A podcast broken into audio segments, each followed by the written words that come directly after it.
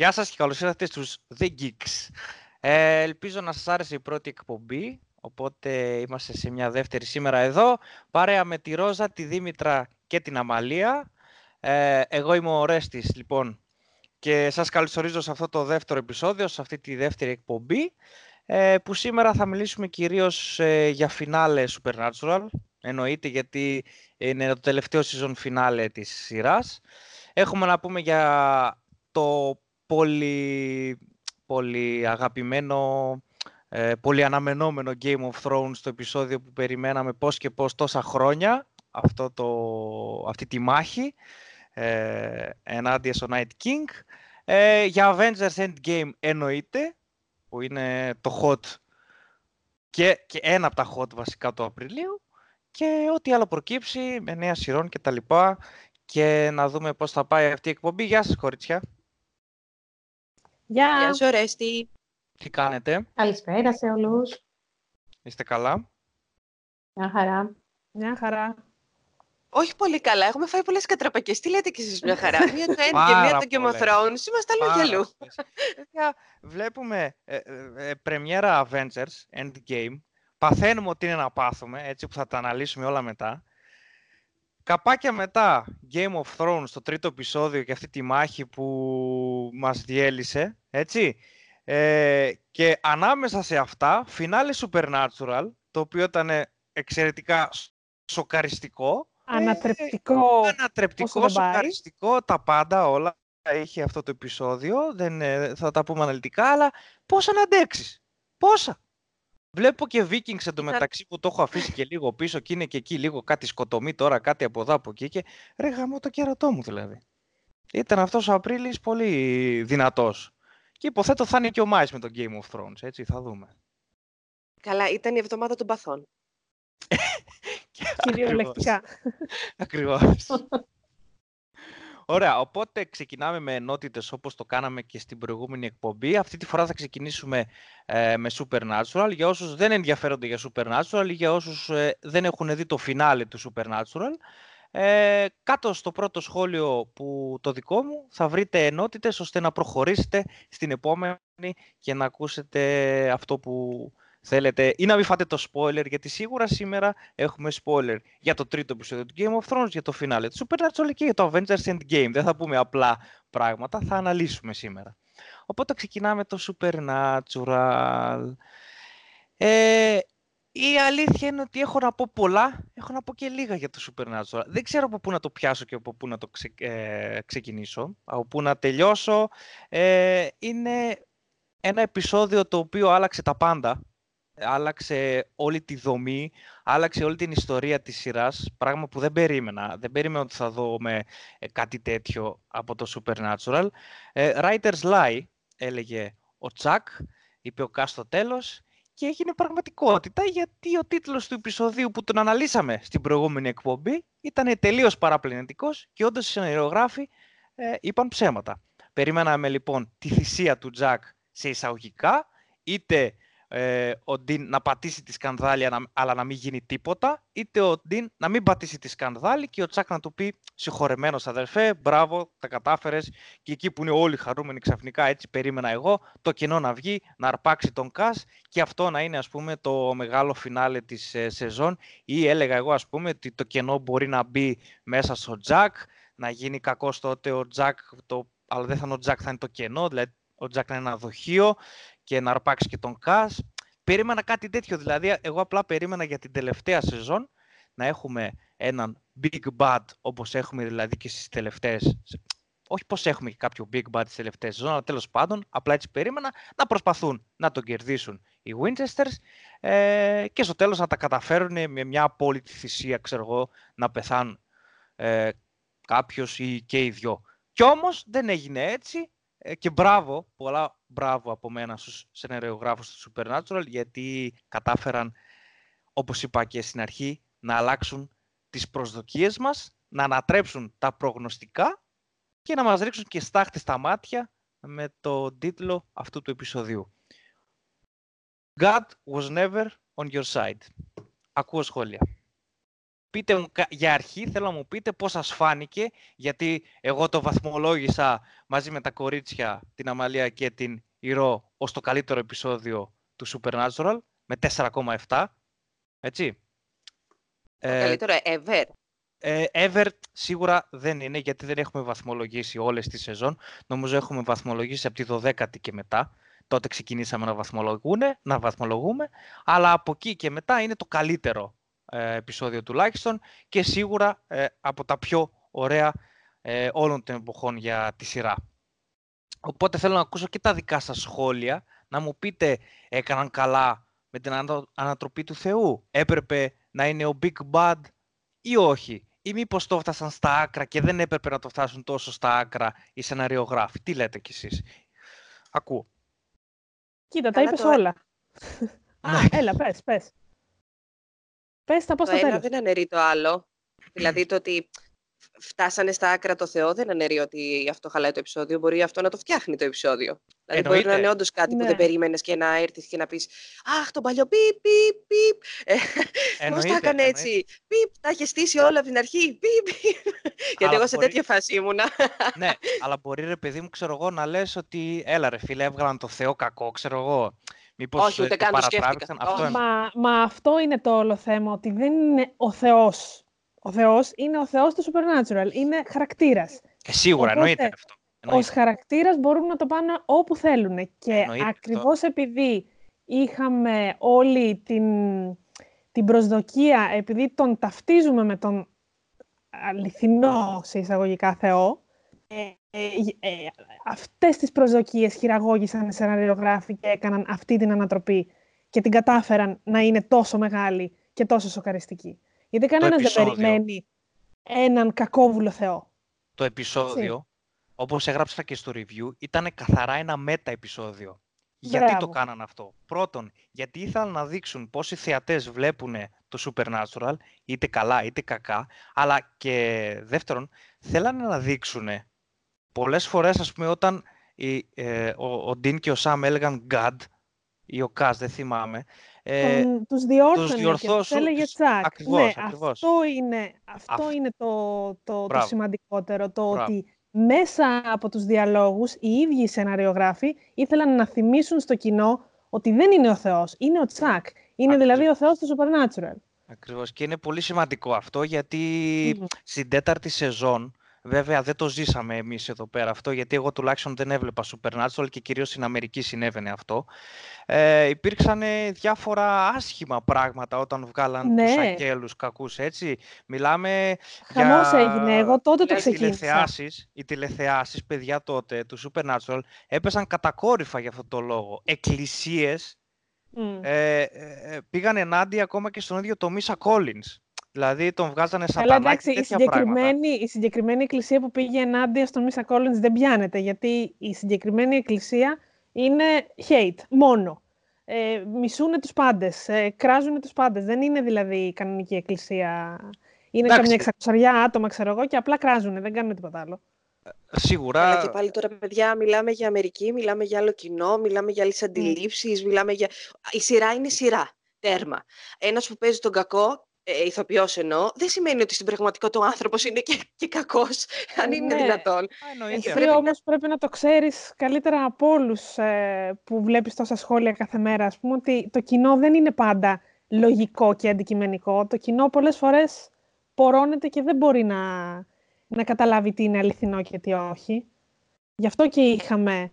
Ε, ναι, εντάξει, πολλά... μου κάνει παρατραβηγμένο εμένα αυτό με το Θεό. Δηλαδή, δεν, είναι σαν να μου λες ότι, οκ, ε, και τους άλλους τους βλέπουμε σαν βαμπύρ, που δεν υπάρχουν, και βλέπουμε και λυκανθρώπους που δεν υπάρχουν. Αν θα κάτσουμε να περιγράψουμε ένα λυκάνθρωπο ως καλό, κακό, δηλαδή μετά νομίζω φτάνουμε λίγο στα όρια της παράνοιας. Ε, ναι, Όλα είναι φαντασία στο κεφάλι κάποιου, μας τα δίνει εμάς πολύ ωραία, έτσι μαγειρεμένα, φασκιωμένα κλπ. Τα βλέπουμε, μας αρέσει, δεν μας αρέσει, κατάλαβες τι.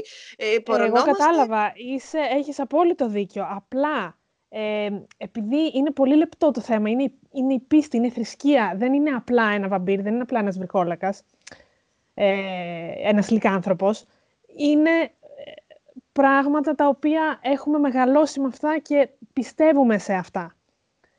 Εντάξει, νομίζω τότε λοιπόν ήρθε ο καιρός να τα αφήσουμε λίγο στην άκρη. λεπτές οι γραμμές, δηλαδή και οι ισορροπίες. Γι' αυτό το κοινό κάποιες φορές τσινάει και γκρινιάζει. Ε, για μένα δεν έχει δίκιο το κοινό. Εννοείται αυτοί που γκρινιάζουν δεν έχουν δίκιο. Γιατί όπως πολύ σωστά λες, είναι μυθοπλασία. Είναι Ακριβώς η, και δεν έχει σχέση. ιστορία ενός σεναριογράφου. Δεν Ρε, έχει να κάνει. Συγγνώμη, βλέπω αυτή τη στιγμή American Gods εγώ, ωραία. Ναι. Θέλετε να μου πείτε ότι θα κάτσω εγώ τώρα να βριστώ με κάποιον επειδή βλέπω τον Όντιν ή επειδή βλέπω την άλλη την τύπηση από την Αφρική και θα κάτσουμε όλοι να τσακωθούμε επειδή έχει, ξέρεις, όλο αυτό. Τέλος πάντων, νομίζω ότι αυτά είναι περιτά. Το θέμα είναι ναι, ότι ο Θεός, όπως έχει, έχετε, δίκιο, έχετε δίκιο σε αυτά που λέτε, δηλαδή γίνονται συνέχεια, συνέχεια έτσι.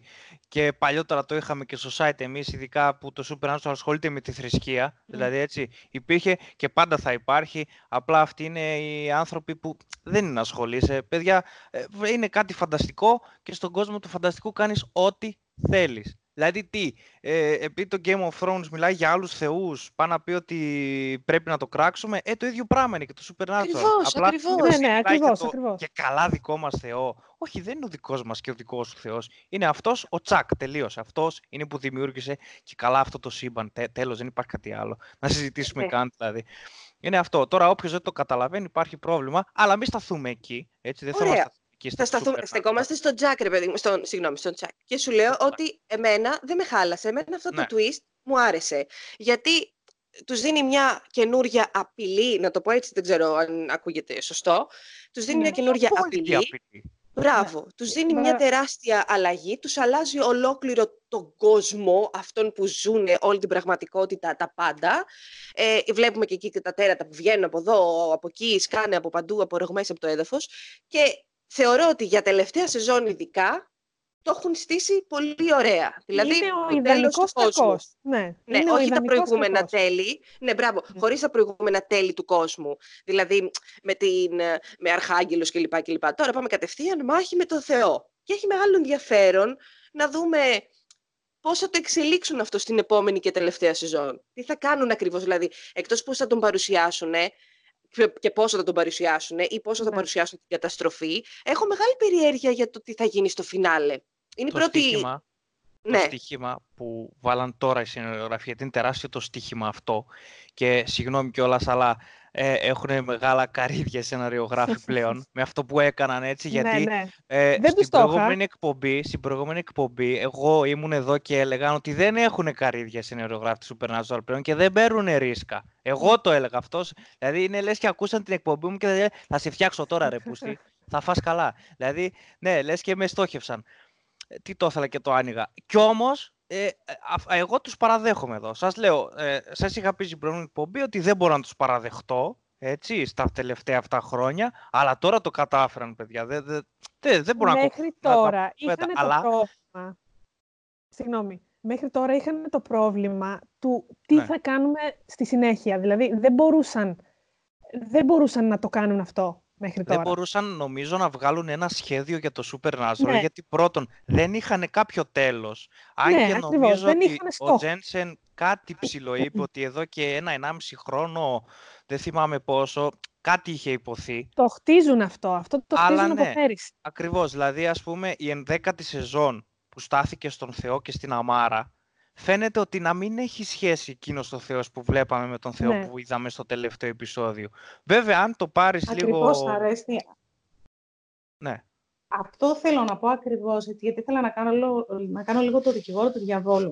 Ναι, μεν όλα αυτά που λέτε, τα απόλυτο δίκιο και ήταν η απόλυτη ανατροπή ε, και πραγματικά το ρίσκο είναι, ήταν πολύ καλό. Αλλά αυτή η, η, η τρομακτική αλλαγή που έγινε μέσα σε ένα επεισόδιο δεν σας φαίνεται λίγο περίεργη, λίγο κάπως, λίγο το ότι δεν έχει ε, ας πούμε αναλυθεί αρκετά. Ναι, ε, δεν μπορεί ξαφνικά από εκεί που είχαμε στο μυαλό μας ένα τσακ, ένα θεό, πείτε τον όπως θέλετε, ε, ο οποίος κατά βάση ήταν καλός. Τους είχε βοηθήσει, ναι. έτσι είχε κάνει κάποια καλά πράγματα. Δεν μπορεί ξαφνικά ε, να γίνει ο απόλυτος κακός ή και πριν φτάσει στο να γίνει ο απόλυτος κακός, λίγο αυτό το κομικό που μου έβγαλε, λίγο αυτό το ότι εντάξει ο Θεός είμαι με ένα δαχτυλάκι, με δύο δαχτυλάκια κάνω ό,τι θέλω.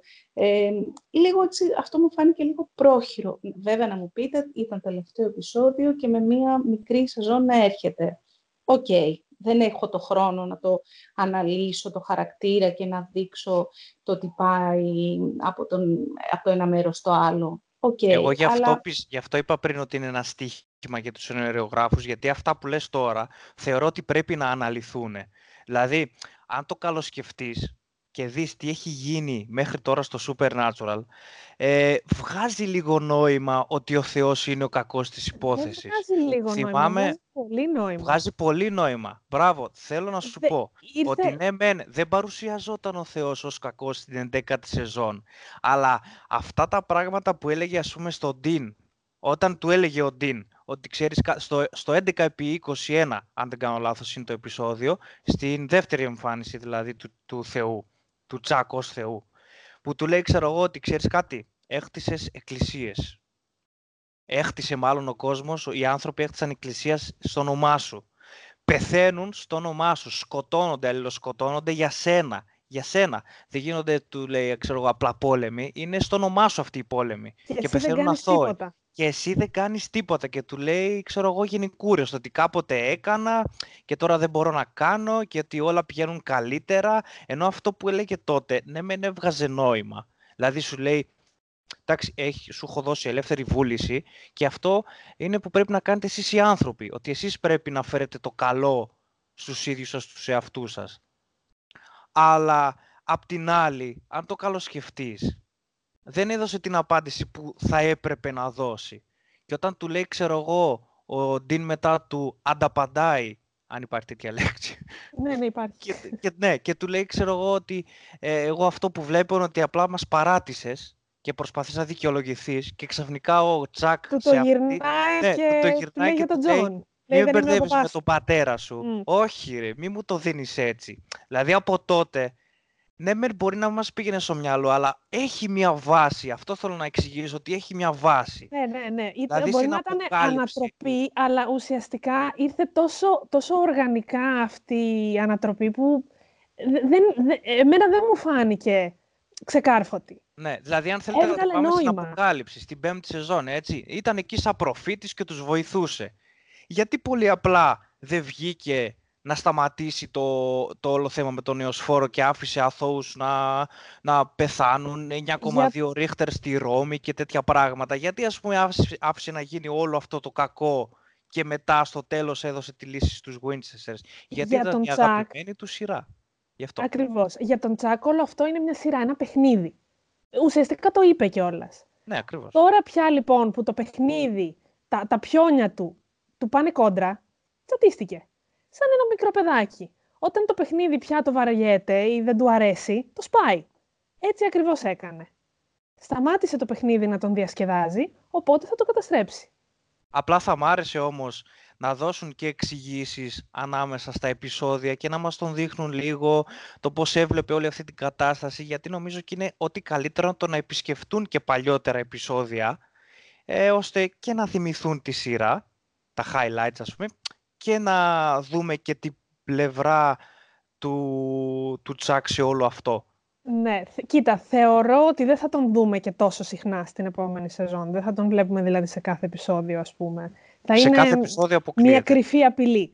Αλλά ε, το να γυρίσουμε πίσω θεωρώ, το θεωρώ δεδομένο από τη στιγμή που είδαμε ήδη τα φαντάσματα να, να σκάνε μύτη και είναι φαντάσματα που είχαμε δει στην πρώτη σεζόν. Ναι. Δηλαδή, θεωρώ ότι θα γυρίσουμε πίσω σε πολλά πράγματα. Καλά, αυτό ήταν φοβερό. Ναι. Γιατί, εντάξει, θύμισε και λίγο Avengers Endgame, έτσι, που επισκέφτηκαν το παρελθόν τους και έτσι, λοιπόν, επισκέφτεσαι πριν 15 χρόνια το τι έγινε και η Bloody Mary και η νύφη εκεί στα Λευκά.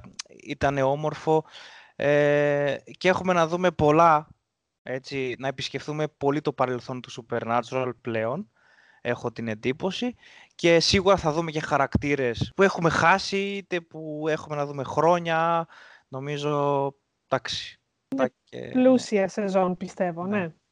Αλλά να ρωτήσω εγώ κάτι, ξέρουμε... Να γυρίσουν πίσω ε, κάποιους, τι λέτε; Ε, σίγουρα θα γίνει. Σίγουρα, σίγουρα. Δηλαδή, είναι μία σεζόν, ξέρουμε ότι είναι η τελευταία. Αν δεν κάνουν fan service, τι θα κάνουν. Ε, βέβαια. Ε, νομίζω θα είναι η σεζόν fan service. Δεν το συζητώ ναι. καν. Δεν το συζητώ. Δηλαδή θα φέρουν. Και το ερώτημα το δικό μου, το, αυτό που θέτω εγώ, είναι πάμε όλοι ενάντια στο Θεό; Δηλαδή, είδαμε στο τέλος το Τζακ να ξυπνάει στο κενό, έτσι. Ξυπνάει στο κενό. Ε, είδαμε τον, ε, το, το, κενό να χαμογελάει για κάποιο λόγο, που το είδαμε τη δεύτερη, δεν το είδαμε την πρώτη. Εμένα μου φάνηκε ο Σεωσφόρος αυτό, εμένα δεν μου φάνηκε για κενό αυτό, να το Εσύ, ο, Εωσφόρος, ο Εωσφόρος ήταν σαν ε, τον Terminator που έλεγε και η Ρόζα στο, στην πρώτη εκπομπή. δηλαδή δεν μου φάνηκε για τον Εωσφόρο. Μπορεί να έχεις και δίκιο όμως, δεν είναι το αποκλείω καθόλου. Μπορεί να έχεις δίκιο. Δεν είχε κόκκινα μάτια. Δεν είχε, τον, όχι. Ε, τον νεοσφόρο τον ε, διαφοροποίησαν με τα κόκκινα μάτια στο κενό. Αλλά ναι. δεν ξέρω μου φάνηκε για τον νεοσφόρο επειδή χαμογέλασε. Ακριβώς, επειδή αυτό το η κίνηση αυτή που έκανε, η χειρονομία δεν μπορώ να καταλάβω τι ήταν. Ήταν μια πολύ περίεργη χειρονομία. Ε, σαν να του λέει, ξέρω εγώ, rest in peace my son, ξέρω εγώ. Στην αρχή, ήταν σαν να τον ευλόγησε. Ναι, σαν να τον ευλόγησε. Ήταν ναι. πολύ περίεργη κίνηση αυτή και μετά χαμογέλασε. Οπότε, ήταν, γι' αυτό λέω με έχει μπερδέψει αυτή η χειρονομία. Δεν μπορώ και να το θέμα είναι να δούμε αν το μεγάλο όπλο. Τι, βασικά τι όπλο ρε παιδιά να υπάρχει ενάντια στο Θεό. Ο Τζακ, δηλαδή, του έκανε ένα snap και τέλος. Αυτό ήταν. Τι, τι, τι, τι, τι, τι όπλο να είναι ο Τζακ, δηλαδή τι ο Τζακ μπορεί να μην είναι όπλο, αλλά η Μπίλη μπορεί να είναι. Θυμάσαι τον πρώτο θάνατο που είχε πει Θυμάμαι, μέχρι και ο Θεός πεθαίνει και εγώ θα είμαι που θα τον θερήσω; Ωραία, και σου βάζω εγώ το ερώτημα τώρα, έτσι, που πολύ ωραία μου λες ο Θεός πεθαίνει. Τι θα γίνει αν πεθάνει ο Θεός; Η αμάρα δεν θα έρθει σε σύγκρουση και το σκοτάδι θα επικρατήσει; Γιατί αυτό είδαμε στο τέλος της 11ης. Το είδαμε δηλαδή, πέθανε ο Θεός, όντως. Άρα επιπτόντως, ναι. ε, η αναφορά που έγινε στην αμάρα δεν με έπεισε. Δεν σε έπεισε, Και ναι. το ότι ε, χτύπησε τα δάχτυλα και έπεσε σκοτάδι, και αυτό κάπως μου έκανε.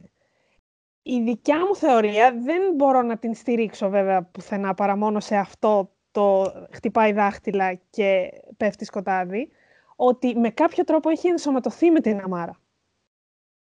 Ο Τσάκ. Ναι. Ε, οπότε ουσιαστικά είναι δύο όντα σε ένα.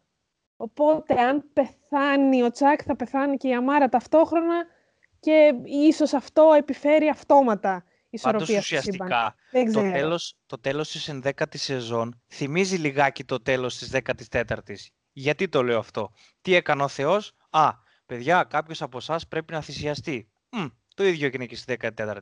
Γιατί, σου λέει στην 11η, γιατί παίρνεις όλες τις ψυχές, θα πας να σκοτώσεις την αμάρα, αλλά θα πεθάνεις κι εσύ. Α, το ίδιο λοιπόν θα γίνει και στη, έγινε και στη 14η. Τι θα γίνει, πάρε εσύ το όπλο, αλλά θα πεθάνεις και εσύ όμως. Είναι ακριβώς αυτό που ναι. βλέπαμε στην 11η σεζόν. Δεν το είχα παρατηρήσει. Είναι και αυτό δηλαδή που λέγαμε και πριν ότι ο Θεός δεν έχει αλλάξει και τόσο πολύ τελικά, ή αν το καλοσκεφτούμε δηλαδή. Πάλι προσπαθούσε να θυσιάσει κάποιον, πάλι το υπέρτατο και ίσως τελικά το τέλος της 11η σεζόν, το ότι όλα ε, πήγαν καλά, να μην του άρεσε του Θεού και όντως να παγίδευσε την αμάρα κάπως όταν ήταν μόνοι τους και να γίνει αυτό ναι. που λες. Έχει πολύ βάση η λογική και η θεωρία που λες. Οπότε είναι πολύ πιθανό. Αλλά θα έχει μεγάλο ενδιαφέρον και πολύ θα ήθελα ας πούμε, έτσι, αυτή τη μάχη που επιζητούμε εδώ και χρόνια. Που χρόνια ας πούμε, λέμε, θυμάμαι από τις παλιές εκπομπές που κάναμε και λέγαμε για το τέλος του Supernatural έτσι, ένα ε, πώς το λένε, μια μεγάλη μάχη, όλοι οι Winchester, ο Κάς, ε, ξέρω εγώ, ο Μπένι, ε, Αρχάγγελοι, δική μας, Εωσφόρος, όλοι ενωμένοι ενάντια σε ένα κακό. Κά, κάπως έτσι, μια μεγάλη μάχη. Δεν ξέρω βέβαια αν μπορεί να δώσει κάτι τέτοιο το CW από budget, αλλά θα ήταν κάτι δεν πολύ ωραίο. Μπορεί. Όχι, και μια επιστροφή του Τζον έτσι για το τέλος. Κι άλλη. Η μάχη του Winterfell. Κι άλλη, κι άλλη. Τι μάχη τώρα. Η μάχη του Λέμπανον. Ακριβώς. Πάντως, εγώ επειδή είμαι ένα κορίτσι μεγαλωμένη με Κθούλου και με σκοτάδι, θα ήθελα να δω την απόλυτη καταστροφή και να μην μείνει κολυμπηθρόξυλο. Δηλαδή, λίγο έχω κουραστεί με τα happy ending. Θέλω λίγο να, να, να πεθάνουν όλοι και να μην υπάρξει τίποτα μετά. Α, καλά, αυτό δεν παίζει, να το δούμε ποτέ νομίζω. δεν ξέρω αν υπάρχει ποτέ σε σειρά ή ταινία αυτό το πράγμα το να τελειώσουν όλα. Αλλά νομίζω ότι δεν θα έχει happy, happy, τελείως happy ending το ναι, Supernatural. εγώ το πιστεύω αυτό. Ε, ότι νομίζω θα έχει κάτι το γλυκό Αυτό που λέτε και εσείς στο Game of Thrones. Δηλαδή, ναι μεν θα σώσουν τον κόσμο, γιατί είναι δεδομένο ότι θα σώσουν τον κόσμο, οι Winchesters, αλλά νομίζω ότι θα πεθάνουν στο τέλος. Τώρα πώς και τι θα δούμε. Αλλά νομίζω η απάντηση Προς το παρόν τουλάχιστον, με αυτά τα δεδομένα που έχουμε τώρα, είναι να πεθάνει και η Αμάρα και ο Τσακ. Και νομίζω έτσι θα επέλθει αυτή η ισορροπία. Mm. Θα δούμε. Θα δούμε. Πάμε στην επόμενη σεζόν χωρίς να μπορούμε να πούμε τίποτα. Όποια θεωρία είναι Παιδιά, σχεδόν έχω, αβάσιμη. Έχω χίλιες θεωρίες και ναι, επίσης αλλά... καμιά. Ναι, δηλαδή, ε, ακριβώς, δεν, δεν, μπορώ να φανταστώ, δεν μπορώ να φανταστώ τι μπορεί να γίνει. Ε, δεν, δεν ξέρω. Το μόνο που σας λέω είναι να προσπαθήσουν όλοι ενάντια στον Θεό. Αυτό δεν, δεν μπορώ να σκεφτώ κάτι Πώς άλλο. Πώς μπορείς όμως να προσπαθήσεις να, να εναντιωθείς ε, ενάντια αυτό, σε ένα πλάσμα που, που έφτιαξε, έφτιαξε το σύμπαν. Ε, το, με το, η απάντηση δική μου είναι το κενό. των δαχτύλων ναι, ε, αυτό. αλλάζει τα πάντα. Η ναι, απάντηση το κενό, το κενό λογικά το θα είναι... ε, είπε βέβαια αυτό, το, η, η, η οντότητα αυτή είπε ότι ο Θεός δεν έχει εξουσία Μπράβο. στο κενό, οπότε ίσως εκεί να είναι και το κλειδί της υπόθεσης. Αλλά πώς ακριβώς θα λειτουργήσει αυτό το κλειδί δεν ξέρουμε. Για πες. Έχετε σκεφτεί την πιθανότητα του να συνεχίσει κάποιος άλλος το έργο του; Ναι, και εγώ πιστεύω, η θεωρία μου είναι ότι όλοι θα πεθάνουν και θα μείνει ο Τζακ στο τέλος ώστε να συνεχίσει το έργο είτε του Θεού είτε των Winchesters. Ναι.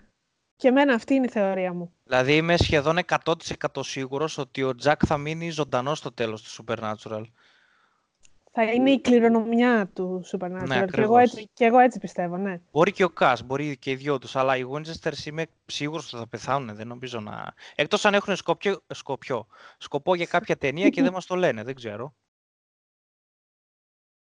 Εντάξει, απλά λέμε ότι επειδή δεν μπορεί, ας πούμε, να ε, πεθάνει ο Θεός με αυτή την έννοια ή αν τον με κάποιο, λόγο, με κάποιο τρόπο τον ε, σκοτώσουν, ε, κάποιος πρέπει να συνεχίσει ώστε να υπάρχει το σύμπαν, έτσι. Δηλαδή δεν, ναι, δεν μπορείς να τον εξαφανίσεις. Αυτό Να πεθάνουν όλοι και όλα, να μην μείνει τίποτα. Έχουμε και τη Σέρση Λάνιστερ από εκεί. ε, μα δεν μπορώ, σου λέω, τα happy ending πεθάνουν οι μισοί και δεν μπορώ άλλους ήρωες, παιδιά, πρέπει να, να πεθάνουν όλοι, να μην μείνει τίποτα, τίποτα. Δεν πρόκειται, αυτό δεν πρόκειται να το δεις πουθενά, αρέσει. Ποια σειρά θα το κάνει αυτό, δεν νομίζω ότι υπάρχει κάποιος. Όποια σειρά έχει τα μπίπ να το κάνει, πραγματικά. Όχι, δεν, θα το κάνει, δεν, δεν, δεν νομίζω να το δούμε ποτέ, ούτε σε σειρά ούτε σε ταινία. Δεν ξέρω, δεν νομίζω. Θα μ' άρεσε και εμένα κάτι τέτοιο. Δεν λέω το αντίθετο. Θα ήθελα πολύ να το δω κάπου αυτό. Έτσι την ανατροπή, σκεφτώ... ρε παιδί μου. Ναι, σε ταινία εγώ τώρα... το θυμάμαι σε μία. Αυτό πήγα να σου πω και εγώ προσπαθώ στη σειρά. Δεν νομίζω. Ε, ναι, δεν το θυμάμαι αυτό. Καλά, τώρα εντάξει, να μην πω και τεράστιο spoiler, οπότε απλά τελειώνει με το τέλος του κόσμου. Ωραίο. Ναι. Okay. Ε, αυτό, ναι. Ένα καμπούμ να μην μείνει τίποτα. Ούτε πλανήτες, ούτε κενά, ούτε γαλαξίες, ούτε τίποτα. Θα κάτσω να το δω. Μην, μην πείτε τίποτα. Θα κάτσω να το δω. Ωραία. Εντάξει. Ε, ωραία. Κάτι τελευταίο για το Supernatural, για να περάσουμε στο Game of Thrones. Τι λέτε, έχουμε κάτι άλλο; Τώρα δεν σκέφτομαι κάτι άλλο. Τα είπαμε. Τα... Ε, σίγουρα υπάρχουν πάρα πολλά που μπορούμε να συζητάμε. αλλά εντάξει. τα είπαμε, ναι. ναι. Ε, Ας περάσουμε στο Game of Thrones. Welcome to the end. Και πάμε Game of Thrones, που είχαμε επιτέλους τη μεγάλη μάχη, που περιμέναμε The Long Night και τα λοιπά, Winter is Coming, έτσι από το πρώτο επεισόδιο, από την πρώτη σκηνή και φτάσαμε επιτέλους στο πολύ αναμενόμενο αυτό τρίτο επεισόδιο της 8ης σεζόν. Το οποίο και... δίχασε το ίντερνετ. Όχι το έσπασε και το δίχασε. Το, το, το, το πλανήτη όλων, όλων δίχασε και δεν ξέρω, εσείς είστε διχασμένοι, πώς σας φάνηκε εσάς, για πείτε μου. Ας ξεκινήσει η Δήμητρα, εγώ λέω, που είναι ο ναι, μάστερ είναι και ο της υπόθεσης. Ναι. ναι, ο μικρός ε, Τζεντάι. Λοιπόν, κοίτα να δεις. Ε, ε, ε, μπορώ να καταλάβω και τις δύο πλευρές. Μπορώ να αντιληφθώ πάρα πολύ καλά και τη γνώμη του ενός και του άλλου. βλέπω πάρα πολλά πράγματα, αλλά νομίζω ότι τα περισσότερα έχουν να κάνουν με το ότι προσπαθούμε να βρούμε αλήθειες σε μια σειρά φαντασίας που έχει στρατό από ζόμπι και έναν απέθαντο μαγικό αρχηγό. Δηλαδή, εμένα γενικά το επεισόδιο μου άρεσε. Η μεγαλύτερη ανατροπή όλων που ήταν η Άρια, εμένα μου άρεσε, γιατί όπως είπα και πρόσφατα σε ένα live, ε, αυτοί που είμαστε μέσα σε αυτό και ασχολούμαστε συνέχεια και ξέρεις ε, spoiler και ε, μαθαίνεις ιστορίες και έχεις δει τα επεισόδια από πριν και τα leaks και ξέρεις από δεύτερη σεζόν τι θα γίνεις στην πέμπτη και κάτι τέτοια. Ε, νομίζω ότι μία τέτοια ανατροπή δεν την περιμέναμε καθόλου. Μας ξάφνιασε, ήταν κάτι έτσι φρέσκο και ωραίο, ε, το οποίο εννοείται ότι δεν άρεσε σε πολλούς. Εννοείται, δηλαδή ότι σφαχτήκανε και, και ακόμη σφάζονται έτσι παιδιά μέχρι σήμερα. Δηλαδή έβαλα ένα θέμα για το γάμο της ε, Σάνσα, της ε, Sophie Turner και παρόλα αυτά από κάτω ξανά έτσι, σφαξίματα. τι έκανε ο ένας και τι έκανε ο άλλος. Οπότε ε, μην έχουμε σφα, σφαγές από κάτω στα σχόλια γιατί σίγουρα είμαστε τέσσερα άτομα, θα ακούσουμε τέσσερις διαφορετικές απόψεις που είτε συγκλίνουν είτε όχι και καλό θα είναι, εμένα μου αρέσει δηλαδή να μην υπάρχουν ίδιες απόψεις γιατί κάνουμε κουβέντα, αλλιώς δεν θα έχει νόημα αυτή η κουβέντα. Οπότε καλό θα ήταν όλοι να σεβαστούμε ε, τις απόψεις όλων. Ο σεβασμός είναι το καλύτερο που έχεις να κάνεις. Γιατί και μέσα στη δική μας την ομάδα υπάρχουν άτομα, ρε παιδί μου, που κάποια πράγματα στο επεισόδιο δεν τους αρέσανε. Όπως υπάρχουν πράγματα που και εμένα δεν μου αρέσανε. Δεν μπορώ να σου πω ότι ήταν όλα φανταστικά. Μα είναι φυσιολογικό, όμως, παιδιά. Έρχεται το τέλος να κάτσω... μιας ναι. μεγάλης σειράς. Δεν γίνεται να, ούτε να αρέσει σε όλους, αλλά ούτε και σε κάποιον σαν εσένα Δήμητρα, πούμε, που ασχολείσαι πάρα πολύ με το Game of Thrones όλη μέρα, κάθε μέρα, να σου αρέσουν όλα. Θα υπάρξει και κάτι που δεν θα σου αρέσει. Μα εγώ έχω μιλήσει πάρα πολλές ότι το όλο story γενικά με τον Τόρν εμένα με χάλασε πάρα πολύ το όπως παρουσιάστηκε. Ε, ξεχνάμε τα βιβλία και μιλάω καθαρά όπως παρουσιάστηκε στην οθόνη. Αυτό επίσης που με χάλασε στο επεισόδιο, το οποίο νομίζω ότι χάλασε και πάρα πολύ κόσμο και έγιναν και πολλά memes και ήταν και αστεία όντως, ήταν το, το υπερβολικά σκοτάδι που έγινε ε, πιο αισθητό κατά το πρώτο, ας το πούμε, δεκάλεπτο. Ε, ειδικά μέχρι τη στιγμή ας πούμε, που γίνεται η σύγκρουση η πρώτη με τους Δοθράκη. Απ' τη μια έχουν βγει όλοι αυτή τη στιγμή η παραγωγή, υπεύθυνος φωτισμού κλπ. Και, και έχουν πει ότι αυτό έγινε επίτηδες, γιατί γενικά κοίτα να δεις το επεισόδιο, δεν πήγε να σου κάνει μια επική μάχη όπως όλες οι άλλες. Το επεισόδιο πήγε να σου κάνει ε, μια ταινία τρόμου δεν θα πω thriller, θα πω μια ταινία τρόμου. Αυτό ήταν το feeling που ήθελε να σου δώσει. Ε, το ότι παίρνεις μια ανάσα, π.χ. που βλέπεις εκεί την ε, Μελισάνδρα η οποία ανάβει φωτιές στα αράκτων το θράκι και ξαφνικά μετά από δευτερόλεπτα τελειώσαν όλα. Όλοι τώρα κάθονται και λένε για στρατηγικές και τέτοια. Όταν μιλάμε για ένα στρατό απέθαντων, θα αναλύσουμε τώρα στρατηγικές Ναπολέοντα, θα αναλύσουμε στρατηγικές Βατερλό και δεν ξέρω εγώ τι, ποιες άλλες μάχες έχει δείξει ας πούμε η παγκόσμια ιστορία. Νομίζω ότι αυτό είναι λίγο υπερβολική και το έχουν χάσει πολύ φαν και ότι δεν είναι αλήθεια. Άλλοι έχουν πληγωθεί πάρα πολύ γιατί είναι αναγνώσεις των βιβλίων και δεν θέλουν να καταλάβουν ή γιατί δεν ξέρουμε και πώς θα γίνει βέβαια η ιστορία, ότι αυτά τα πράγματα, παιδιά, μπορεί να τα γράψεις και στα βιβλία, έτσι. Δεν σημαίνει δηλαδή ότι επειδή ο Μάρτιν δεν συμμετέχει ότι δεν πρόκειται, έχει πει ο άνθρωπος ότι έχει πει τα σημαντικά και το τέλος και ότι δεν θα ακολουθήσει το τι δείχνει η σειρά. Μιλάω για τα βαρ, βαρβάτα σκηνικά, έτσι. Το, δηλαδή, ας πούμε, η Άρια να σκοτώσει τον King. Δεν μιλάω για δευτερεύοντες χαρακτήρες και αν η Μπριέν θα παλεύει δίπλα από τον Τζέιμι και θα είναι, ξέρω εγώ, π.χ. αγαπημένη στη μάχη του Winterfell. Θεωρώ όμως ότι η φωτογραφία της σειράς ήταν απίστευτη. Οι σκηνές με τους δράκους στον ουρανό, είτε ε, το βράδυ που τους έδειξε να περνάνε τα σύννεφα, ε, είτε όταν ερχόταν ε, αυτή η μεγάλη θύελα από τον King που τους στήλιξε όλους, συν κάποιες άλλες στιγμές μέσα που κάνανε πολύ μπαμ, θεωρώ ότι ήταν εξαιρετικές, δεν ξέρω τι έχετε να πείτε για εσείς. Η φωτογραφία στο επεισόδιο ήταν απλά απίστευτη. Συμφωνώ, συμφωνώ απόλυτα. Η κινηματογράφηση ήταν οσκαρική. Εγώ θέλω να πω μια ολοκληρωμένη άποψη στο τέλος, να μην σε διακόψω. Όχι, μπορείς να με διακόψεις. Ε, εμένα ο ηρμό μου δεν χάνεται. Συνέχισε και θα πω κι εγώ την ε, ολοκληρωμένη. Επίσης, αυτό που χάλασε πάλι πολλούς είναι που έχουν μπερδευτεί λίγο τα παιδιά, τα περισσότεροι φάνη, γιατί τους λέγαμε κι εμείς βέβαια ότι έχουμε ενημέρωση ότι θα πεθάνουν, ξέρω εγώ, 4-5 χαρακτήρες. Ε, βέβαια, μην ξεχνάμε ότι πλέον όλοι είναι μεγάλοι χαρακτήρες, δηλαδή δεν παίζουμε πλέον με χαρακτήρες Β, Γ, Δ. Όσοι έχουν φτάσει εδώ είναι οι τελευταίοι που φτάσανε. Και τους πείραξε Τζον, Ντάνι, Σάνσα, Άρια, αυτό λίγο κουλό εντωμεταξύ, έτσι δεν υπήρχε περίπτωση. Καλά, ε, Δημητρά μου, συγγνώμη, αλλά χάνουμε χαρακτήρες, κράζουμε. Δεν χάνουμε χαρακτήρες, πάρει κράζουμε. Δηλαδή, ναι, μα... ε, ας αποφασίσει λίγα και ο κόσμος τι θέλει. Θέλει να πεθάνουν όλοι, δεν θέλουν να πεθάνουν όλοι. Τι ακριβώς θέλει. Ε, ήθελε να σου πει. Εγώ γιατί ανακουφίστηκα πάρα πολύ που δεν πέθαναν τουλάχιστον κάποιοι χαρακτήρες. Τώρα τι να πω. Καλά, εννοείται τώρα, τι μου λες. Δηλαδή, ναι, ε, καταρχάς, εγώ είχα 100% σίγουρο ότι θα πεθάνει ο Τζέιμι. Μιλάμε, έβαζα Α, όχι, δεν υπήρχε. Όχι, αυτό, ναι, αυτό είχε μαθευτεί ότι δεν θα πεθάνει. Όχι. Α, εγώ ε... το είχα σίγουρο. Γιατί ε, επειδή ξυλαιώνουν το χαρακτήρα, λέω εντάξει, αυτός τελείωσε. Λέω θα μας αφήσει χρόνο. Και επειδή τον ψιλοαγαπάω το χαρακτήρα, λέω ναι. θα πεθάνει αυτός τώρα σίγουρα. Και ένιωσα μια ανακούφιση στο τέλος, άστα να πάνε. Κοίτα, δεις, εγώ αυτόν που περίμενα να πεθάνει, που, περίμενα, που είχα έτσι το μεγαλύτερο φόβο εκεί που θα πόνταρα, ήταν ο Ποντ. Ε, γιατί τον βάλαν και τραγούδι στο προηγούμενο επεισόδιο, του δείξανε πάρα πολλά πλάνα, είχα ένα άγχος. Για Θείον, Τζόρα, Λιάννα ε, και Εντ, το είχα 1000% σίγουρο, νομίζω ότι κάνει νιάου νιάου στα κεραμίδια. Και για Λιάννα. Ναι, και για Λιάννα, ναι, ναι, βέβαια. Αλήθεια, γιατί, αν θυμάσαι, ναι, ναι, ναι, φαινότανε. Για, γιατί για ήταν χτυπητό, ήταν χτυπητό όταν κατέβαινε ο Σαμ και πήγαινε στον Τζόρα να του δώσει το ξύφος του, του οίκου του, ε, που της έλεγε ε, ότι θα πεθάνει μαζί σου ο οίκος και ότι δεν πρέπει να πολεμήσει τη μάχη και πρέπει να πας στις κρύπτες. Και αυτή γυρίζει και του λέει Όχι. Εγώ μόλις άκουσα αυτό το όχι, εγώ θα κάτσω εδώ, κατάλαβα ότι αυτή, γεια σας, αντίο, και ήμουν σίγουρη ότι θα πεθάνει και με και με έναν τέτοιο τρόπο. Ναι. Δηλαδή απορώ γιατί χάλασε πολλούς. Ξεχνάνε μάλλον ότι ο Τζόρα είναι στήριγμα της Ντενέρη και ότι της στάθηκε και ότι τον ακολουθούμε από την πρώτη σεζόν και βλέπουμε πώς έχει αλλάξει ο χαρακτήρας του από σε εισαγωγικά κατάσκοπος του Ρόμπερτ Μπαράθεων, εξελιχθήκε να την αγαπάει, έφερε τον Τύριον σε αυτήν ως δώρο τότε τέλος πάντων πίσω στη σεζόν, ότι είχαμε ωραίες στιγμές με τον Σαμ μαζί του και ιδιαίστηκε ταυτόχρονα όταν τον γλίτωνε από την ε, οστρακιά, από την Grayscale.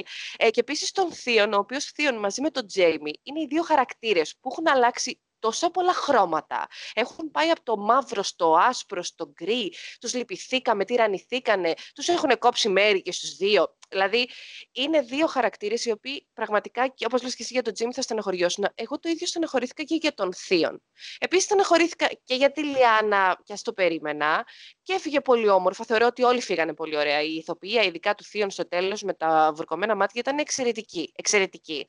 Γενικά, η ηθοποιία όλων στο επεισόδιο με το Θείον δεν στεναχωρήθηκα καθόλου. Δεν, δεν, δεν μπόρεσα να στεναχωρηθώ για αυτό το χαρακτήρα. Δεν, δεν ξέρω, δεν, δεν μπορούσα. Ε, ίσως επειδή έχει κάνει πολλά, δεν ξέρω εσύ. Ναι, αλλά έπαθα λετόσα. Καταλαβαίνεις, δηλαδή δεν είναι ότι βγήκε, έγινε κακός. Έχει, σου λέω, το ίδιο story με τον Τζέιμι. Δηλαδή ότι ξεκινήσανε ως arrogance και ως ε, κακοί σε εισαγωγικά, ρε παιδί ναι, απλά το χαρακτήρες. κατά μία έννοια, κατά μία ναι. έννοια όμως, έτσι, τον δικαιολογούσα γιατί είχε την αδερφή του που του έκανε πλήση εγκεφάλου, ήταν ερωτευμένος και τα λοιπά. Τώρα ο Θείον, μέχρι και την τέταρτη, την... πέμπτη σεζόν, ήταν τρελαμένος τελείως. Ε, ήθελε την αναγνώριση από τον πατέρα του. Επειδή ποτέ οι Στάρκ δεν του φερθήκανε σαν εχμάλωτο και του φερόντουσαν πάντα ως ίσο, ε, ε, πήρε, πάτησε και αυτός πάνω σε αυτό, κατάλαβες τι. Και όταν τους πρόδωσε, γι' αυτό μας χτύπησε και εμάς περισσότερο η προδοσία όταν πρόδωσε το Ρομπ. Γιατί τον είχαν όντως σαν αδερφό τους, δεν τον είχαν ποτέ ως φίλο. Εντάξει, θα μην ναι, πω ναι. αδερφό. Όπως και να έχει, πάντως εμένα μου άρεσε το τέλος του Θείων. Μου άρεσε και ο καημένος ο Εντ που πέθανε, σώζοντας ουσιαστικά ξανά τον Σαμ. Και το, okay, γι' αυτό τον κατάλαβα στο προηγούμενο επεισόδιο που μαζευτήκαν οι τρεις τους πάνω και κοιτάζανε. Το υπερπέραν, ήμουνα σίγουρη. Και τη Μελισάνδρα το ξέραμε επίσης, έτσι είχε πει από την προηγούμενη σεζόν ότι θα πεθάνει κλπ. Και, και, και μπουκάρει όντως μέσα ε, μπροστά στον Τάβος και του λέει ότι θα πεθάνει, το είχα σίγουρο. Ουσιαστικά αυτοκτόνησε, να το πούμε καλύτερα. Δηλαδή, από μόνη της δεν της σκότωσε κάτι. Οπότε γι' αυτό δεν χτυπάει πάρα πολύ. Ε, και φυσικά μην ξεχνάμε ότι χαθήκανε και καμιά τριανταριά χιλιάδες το θράκι με την πρώτη κλαπ που έγινε με τον πρώτο πανικό, συν όσοι άλλοι χάθηκαν, γιατί τώρα έχουν μείνει τρεις και κούκος, έτσι. Ε, δηλαδή δεν υπάρχει αυτή τη στιγμή η στέρεα δύναμη. Βέβαια, νομίζω ότι θα συμπληρωθεί στα επόμενα.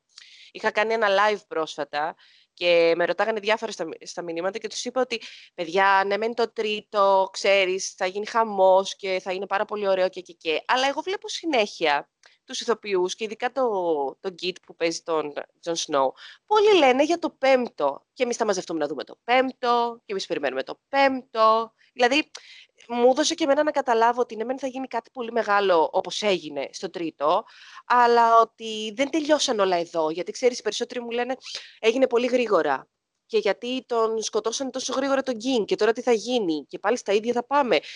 Και πρώτα απ' όλα δεν ξέρουμε τι έχει γίνει ακριβώς. Δηλαδή, δεν μπορεί κανένας αυτή τη στιγμή, έτσι όπως γίνονται τα πράγματα, να βάλει το χέρι του στη φωτιά και να πει ότι δεν θα ξαναδούμε. Καλά, White Walkers δεν νομίζω, αλλά ότι δεν θα ξαναδούμε ίσως ένα plot twist ακόμη. Εγώ πιστεύω ότι κάτι θα γίνει. Δεν ξέρω αν θα έχει μαγεία μέσα η ανθρώπινη παρέμβαση, αλλά κάτι θα γίνει. Και γενικά για να κλείσω το επεισόδιο, εκτός από τις συγκινητικές στιγμές που είχε, είχε ακόμα μία με την ε, Σάνσα και τον Τύριον στις κρύπτες που ήταν πάρα πολύ συγκινητική όντως. Ήταν πάρα πολύ ωραία και το χειροφίλημα ήταν πολύ όμορφο, γιατί δεν είναι όλα βία και τέτοια. Και όπως λες και εσύ, όπως αγχώθηκες για τον Τζέιμι, εγώ αγχώθηκα για πάρα πολλούς χαρακτήρες. Δηλαδή το feeling του τρόμου, εμένα το πέτυχε. Καλά, εννοείται αυτό. Τον... Ναι, για όλους τρόμαξα. Σου, πω, σου δώσα ένα παράδειγμα ο Τζέιμι, έτσι. Εννοείται πως τρόμαξαμε για πολλούς. Απλά π.χ. για τον Τζον ήμουν σίγουρος ότι δεν θα πεθάνει ο Τζον. Το είχα 100% ναι. όπως και ναι. η Καλίσι. Για αυτούς τους δύο. Ε, για τους υπόλοιπους πάνω κάτω αγχωθήκαμε. Ήμουνα εντάξει. Νομίζω για όλους αγχώθηκες. Ε, ε, τώρα λένε πάρα πολλά. Σου λέω, το επεισόδιο για κάποιους δεν άρεσε, σε κάποιους είχε plot hole, σε κάποιους είναι προχειρογραμμένο, σε κάποιους... Εγώ θα αφήσω, να σου πω την αλήθεια, να τελειώσει αυτή τη σεζόν και μετά θα κρίνω το τρίτο επεισόδιο. Σίγουρα πρέπει να έχεις μια ολοκληρωμένη άποψη, να δεις και το τέλος. Γιατί και εγώ το έχω στο μυαλό μου ότι, εγώ έχω στο μυαλό μου ότι μπορεί να δούμε και ένα, ένα White Walker στο τέλος ως φινάλε, ως τελευταία σκηνή. Θα μπορούσε, γιατί όχι, ας πούμε. Όχι White Walker, ένα νέο Night King, δεν ξέρω και εγώ τι. Θα μπορούσε. Ή θα μπορούσε η σειρά να ξεκολλήσει, γιατί έχω ξαναπεί ότι ο Μάρτιν, αν πάει εκεί και η σειρά, έτσι, εκτός από τα βιβλία, ο Μάρτιν είναι μεγάλος λάτρης του Τόλκιν.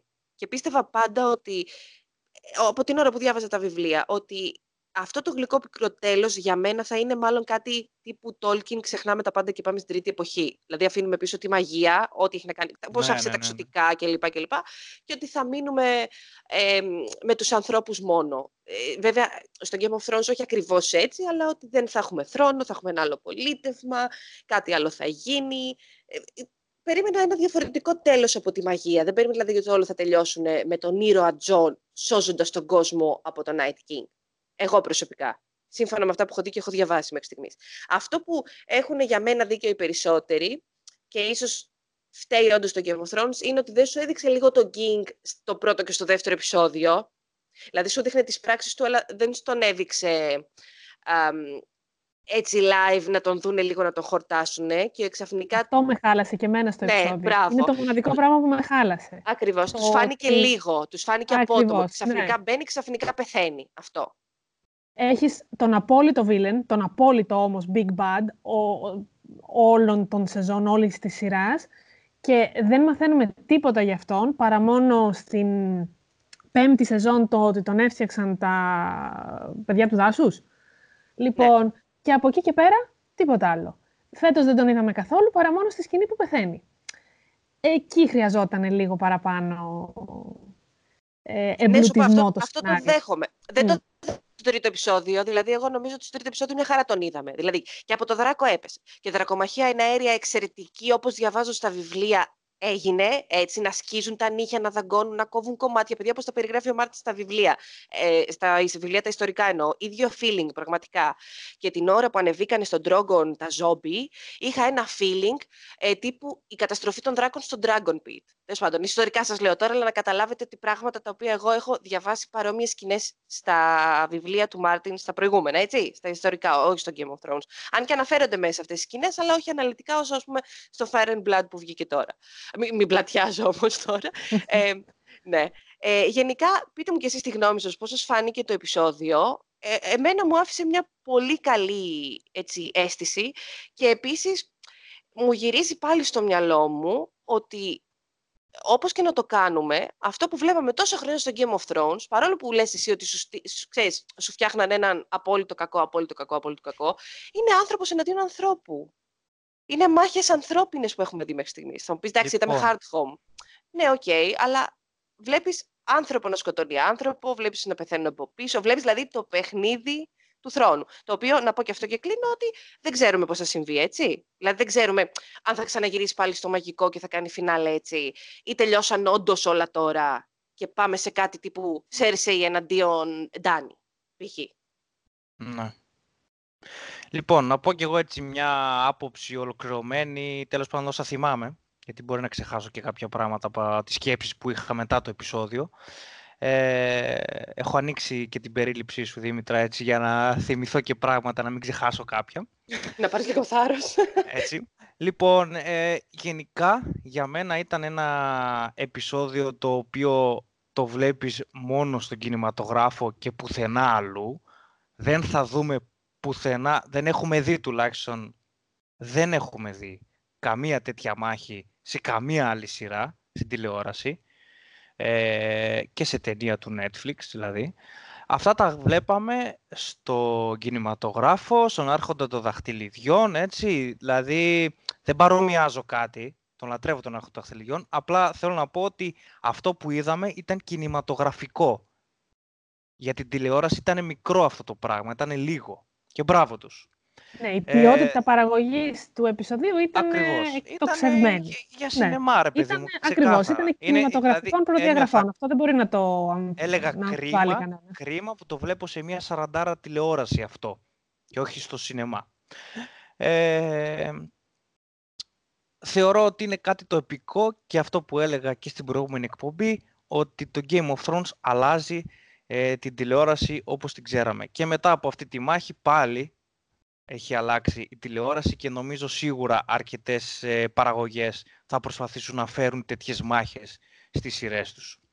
Από εκεί και πέρα ε, μπορώ να πω ότι με χάλασε πολύ το γεγονός ότι ήταν τόσο σκοτεινό το επεισόδιο.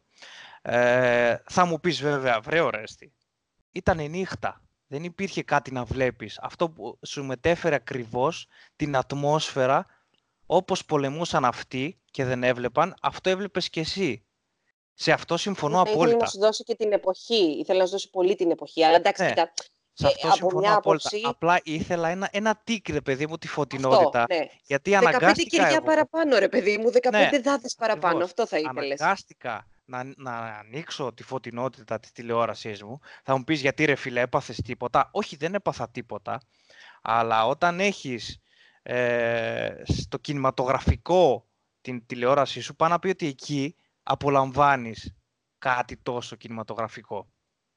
Ε, οπότε, ανάβο, αν, ανεβάζοντας τη φωτεινότητα, ήταν όλα πιο ε, ανοιχτόχρωμα, πιο χάλασε η ποιότητα αυτού που ήθελα να δω. Ε, και πάλι ακόμα δεν ευχαριστήθηκα πράγματα. Π.χ.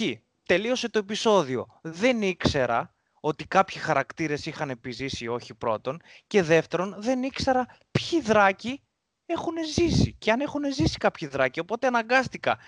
Αυτό είναι πραγματικό που σας λέω, δεν κάνω πλάκα. Αναγκάστηκα να πάω να δω το τρέιλερ του επόμενου επεισοδίου για να δω ποιος επέζησε.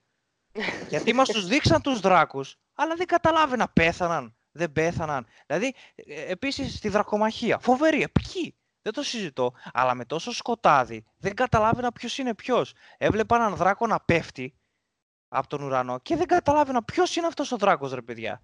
Τι είναι, ποιος τον καβαλάει αυτό το δράκο. Δεν καταλάβαινα δηλαδή. Αυτό ήταν για μένα ένα αρκετά μεγάλο μείον του επεισοδίου. Έτσι. Ένα κλικ, δηλαδή, τι να λέμε τώρα, να πούμε για τη δρακομαχία που έδειχνε το φεγγάρι πάνω στα σύννεφα. Πιο yeah. Ναι. επική φωτογραφία δεν υπάρχει, παιδιά. Δεν, δεν νομίζω ότι μπορούσαν να το κάνουν πιο επικό και πιο όμορφο. Δεν χρειάζεται δηλαδή να πούμε για τη φωτογραφία και τη σκηνοθεσία του επεισόδιο, ήταν απίστευτη. Είμαστε πολύ μικροί εμείς για να κρίνουμε αυτή τη φωτογραφία και τη σκηνοθεσία. Απλά θεωρώ ότι είχαμε κάποια άσχημα μοντάζ, έτσι, που δεν μας άφηναν να καταλάβουμε ποιοι είναι ποιοι σε κάποια δόση, αφού έδειχνε απέθαντους και εγώ νόμιζα ότι ήταν οι δικοί μας. Δηλαδή μέχρι και το πρόσωπο των νεκρών δεν φαινόταν νεκρό σε κάποιες. Ήταν τόσο σκοτεινό, αυτό εννοώ. Ε, τέλος πάντων, μη στέκομαι άλλο στο σκοτάδι του επεισοδίου. Ξαναλέω, ε, με ικανοποίησε πάρα πολύ ότι η Άρια ήταν αυτή που σκότωσε τον Night King. Ε, και σε αντίθεση όμως ήθελα και μια μάχη μεταξύ του Τζον και του Night King. Δηλαδή χτίζονταν αυτή η μάχη εδώ και καιρό, είχαμε προφητείες, ξέρω εγώ, Ανάσταση του Τζον και τα λοιπά και όλοι πίστευαν, θα μου πεις βέβαια, όλοι πίστευαν ότι ο Τζον, αλλά τελικά δεν ήταν ο Τζον αυτός που, ε, που θα σκότωνε το Night King και όλες αυτές οι προφητείες που ακούγαμε. Απλώς προς τα εκεί πήγαινε η δουλειά και λίγο με απογοήτευσε ότι δεν είχαμε μάχη. Όχι ότι ο Τζον δεν σκότωσε τον Night King, γιατί μου άρεσε πάρα πολύ η ανατροπή με την Άρια. Απλά περίμενα μια ξιφομαχία μεταξύ τους, ρε παιδί μου, και ίσως ξέρω εγώ ο Τζον έτσι λίγο να τραυματιζόταν και ο Night King να προχώραγε προς τα μέσα. Αυτό. Κάπως έτσι το περίμενα. Εκεί δηλαδή που ο Τζον έτρεχε προς τον Night King, εκεί περίμενα, λέω, όπ, εδώ είμαστε τώρα, θα γίνει τώρα της πουτάνας. Ε, κι όμως δεν έγινε. Αυτό είναι που με πείραξε πάρα πολύ. Και ίσως είναι αυτό που είπες Δήμητρα, ότι θέλαμε περισσότερο Night King και έγινε απότομη η όλη μετάβαση στο θάνατό του. Δηλαδή, αν είχαμε... Νομίζω αυτό ήταν όλο. Αυτό, αυτό ουσιαστικά είναι που ενόχλησε, γιατί τους φάνηκε όλους να σκάει μύτη ξαφνικά. Ε, Καταρχάς, υπήρχαν άτομα τα οποία χτυπιόντουσαν ότι δεν θα εμφανιστεί. Παιδιά, λέω, αποκλείεται. δεν υπάρχει περίπτωση να γίνει μια τέτοια μάχη. Δεν υπάρχει περίπτωση να έχουν 55 νύχτες γυρισμάτων και να μην έχουν βάλει μέσα το Night King. Αυτό το ε, απέκλεια από την πρώτη ναι, στιγμή. Από την δεν πρώτη υπήρχε περίπτωση αυτό. Αλλά κι όμως άργησε να εμφανιστεί εμφανίστηκε, μετά εμφανίστηκε για λίγο και μετά ουσιαστικά στο τέλος του επεισοδίου είναι που μας τον έδειξε και είχαμε μια μισή ώρα επεισόδιο. Ε, αυτό είναι ουσιαστικά και να πω και την πικρή μου αλήθεια ότι ναι ήταν επικό επεισόδιο, ήταν φοβερό, είχαμε ωραίους θανάτους κτλ. κτλ. Τα είπες εσύ Δήμητρα, μην τα ξαναλέω εγώ και επαναλαμβάνεται και η εκπομπή. Ε, το τελευταίο που με πείραξε είναι η εξέλιξη του επεισοδίου. Ε, το ότι έφυγαν έτσι απλά το, αυτό το Winter is Coming που περιμέναμε τόσα χρόνια για μένα έφυγε πάρα πολύ απλά. Εύκολα, όχι, όχι εύκολα, είναι λάθος το εύκολα, δεν, μπορώ να το χαρακτηρίσω. Απότομα, ίσως το απότομα να είναι το, η πιο σωστή λέξη, δεν ξέρω. Ήταν κάτι το... το, το, το, το, το, το, το, το περίμενε πιο ζώρικο. Δεν έχω λέξη να το περιγράψω. Για μένα είναι κάτι ε, το οποίο ήρθε στο τρίτο επεισόδιο και τελείωσε στο τρίτο επεισόδιο. Αυτό και τέλος. Δηλαδή, όλη αυτή η μαγεία, όλο αυτό το, τείχο, το, το, το τείχος έπεσε και ερχόντουσαν όλοι προς τα κάτω για να τα σαρώσουν όλα, τελείωσε. Αυτό ήτανε. Αυτό για μένα, αυτό είναι που με απογοήτευσε στο αυτό και έχει απογοητευτεί ο περισσότερος κόσμος. Είναι αυτό. Δεν μπορείς δεν μπορείς να εκλογικεύσεις αυτό το συνέστημα. Αυτό είναι ε, λίγο περίεργο συνέστημα. αυτό, χτίζεις, δηλαδή. χτίζεις, χτίζεις, χτίζεις τον Night King και τελικά Α, σκοτώνεται τόσο απότομα. Αυτό είναι που έχει απογοητεύσει τον κόσμο. Δηλαδή, Εντάξει, θα μου πεις και τι περίμενες, ρε φίλε, να πεθάνουν όλοι οι πρωταγωνιστές, ας πούμε, και να μείνει η Σέρση να τον πολεμήσει; Δεν ξέρω. Δεν ξέρω πώς θα και μπορούσα εγώ να δεν ξέρω τι περίμενα. Και εγώ δεν, δεν ξέρω τι ναι, περίμενα. Ναι, ναι, ναι, ειλικρινά, αν, αν με βάλεις κάτω και μου πεις, φτιάξε εσύ το επεισόδιο, ρε φίλε, με πέντε λέξεις, φτιάξε το επεισόδιο. Πώς θα ήθελες να γίνει, δεν ξέρω, παιδιά. Δεν, δεν είμαι, δεν είμαι αυτός που έχτιζε τόσα χρόνια το Night King και τους uh, White Walkers. Οπότε δεν ξέρω να σας απαντήσω τι θα, τι θα ήθελα να δω. Δεν είχα κάποια θεωρία στο μυαλό μου δηλαδή. Απλά για μένα όλα, όλα έγιναν απότομα. Ο Νέντ μας προετοίμαζε από το πρώτο επεισόδιο, Winter is Coming. Και όταν ήρθε ο χειμώνας, έσβησε απλά, ήρθε το καλοκαίρι ναι. ξαφνικά. Ναι. Χιόνισε και το χιόνι λιώνει κατευθείαν σε μια νύχτα. Πώς να το, δεν ξέρω πώς να το παρομοιάσω αλλιώς για να, για να σας δείξω το πώς απογοητεύτηκα. Ναι, ναι όχι, και εγώ το ίδιο ξέρεις, ακριβώς ναι, νιώθω. Ναι. Αυτό, δηλαδή ήταν επικό, ήταν τρελό επεισόδιο. Γι' αυτό ξεκίνησα με αυτό, για να σας δώσω να καταλάβετε ότι για μένα ήταν φοβερό αυτό που είδαμε. Δεν το συζητώ, πέρα από το σκοτάδι που είπα, που είπα ότι ήταν το μείον. Αλλά έγινε απότομα, έγινε, ήθελα παραπάνω. Γιατί ας πούμε το δεύτερο επεισόδιο να ανα, αναλωθεί τόσο πολύ, συγγνώμη κιόλας, αλλά σε βαρετά πράγματα γιατί να μην βάλεις τη μάχη από εκεί και να μας προετοιμάσεις από εκεί; Γιατί να, μας, να μην μας δείξεις 1,5 επεισόδιο μάχη και όχι ένα; Γιατί να μην δούμε και λίγο κάτι παραπάνω; Γιατί και εγώ νομίζω ότι το τέταρτο επεισόδιο θα είναι σαν το δεύτερο. Έτσι νιώθω. Κοίτα, η λογική, των πραγμάτων. Λέει ότι ε, ε, καλά είδαμε τις φωτογραφίες για κάψιμο νεκρών κλπ. Και, και ότι θα υπάρξει, εννοείται από τη στιγμή που δεν έχει τελειώσει ο πόλεμος, θα υπάρξει μια ανασυγκρότηση. Τώρα θα μείνουν στο Winterfell, θα πάνε στο Dragonstone, γιατί είδαμε κάτι καράβια, κάτι τέτοιο γι' αυτό. Ε, αυτό μένει να το δούμε. Έχει και κάτι, όχι ακριβώς σποιλεράκι, αλλά σε μια φωτογραφία που είναι η Ντενέρης και μπροστά έχει ένα χάρτη, πάλι ξέρεις όπως κάνουν έτσι στους πολέμους, βλέπεις κάτι πραγματάκια. Εμένα, ας πούμε, το μάτι μου διακρίνει κάτι Dorn. Κάτι βλέπω. Θα δούμε όμως. Απλά παρόλα αυτά για μένα το Game of Thrones δεν έχει τελειώσει. Δηλαδή μπορεί όντως η μάχη. Σου είπα, νομίζω ότι όλα αυτά που λες θα είχαν αποφευχθεί. Εννοείται. Όχι αν βάζανε μάχη στο δεύτερο, γιατί για μένα το δεύτερο ήταν εξαιρετικό επεισόδιο. Ήταν μέσα στη συγκίνηση.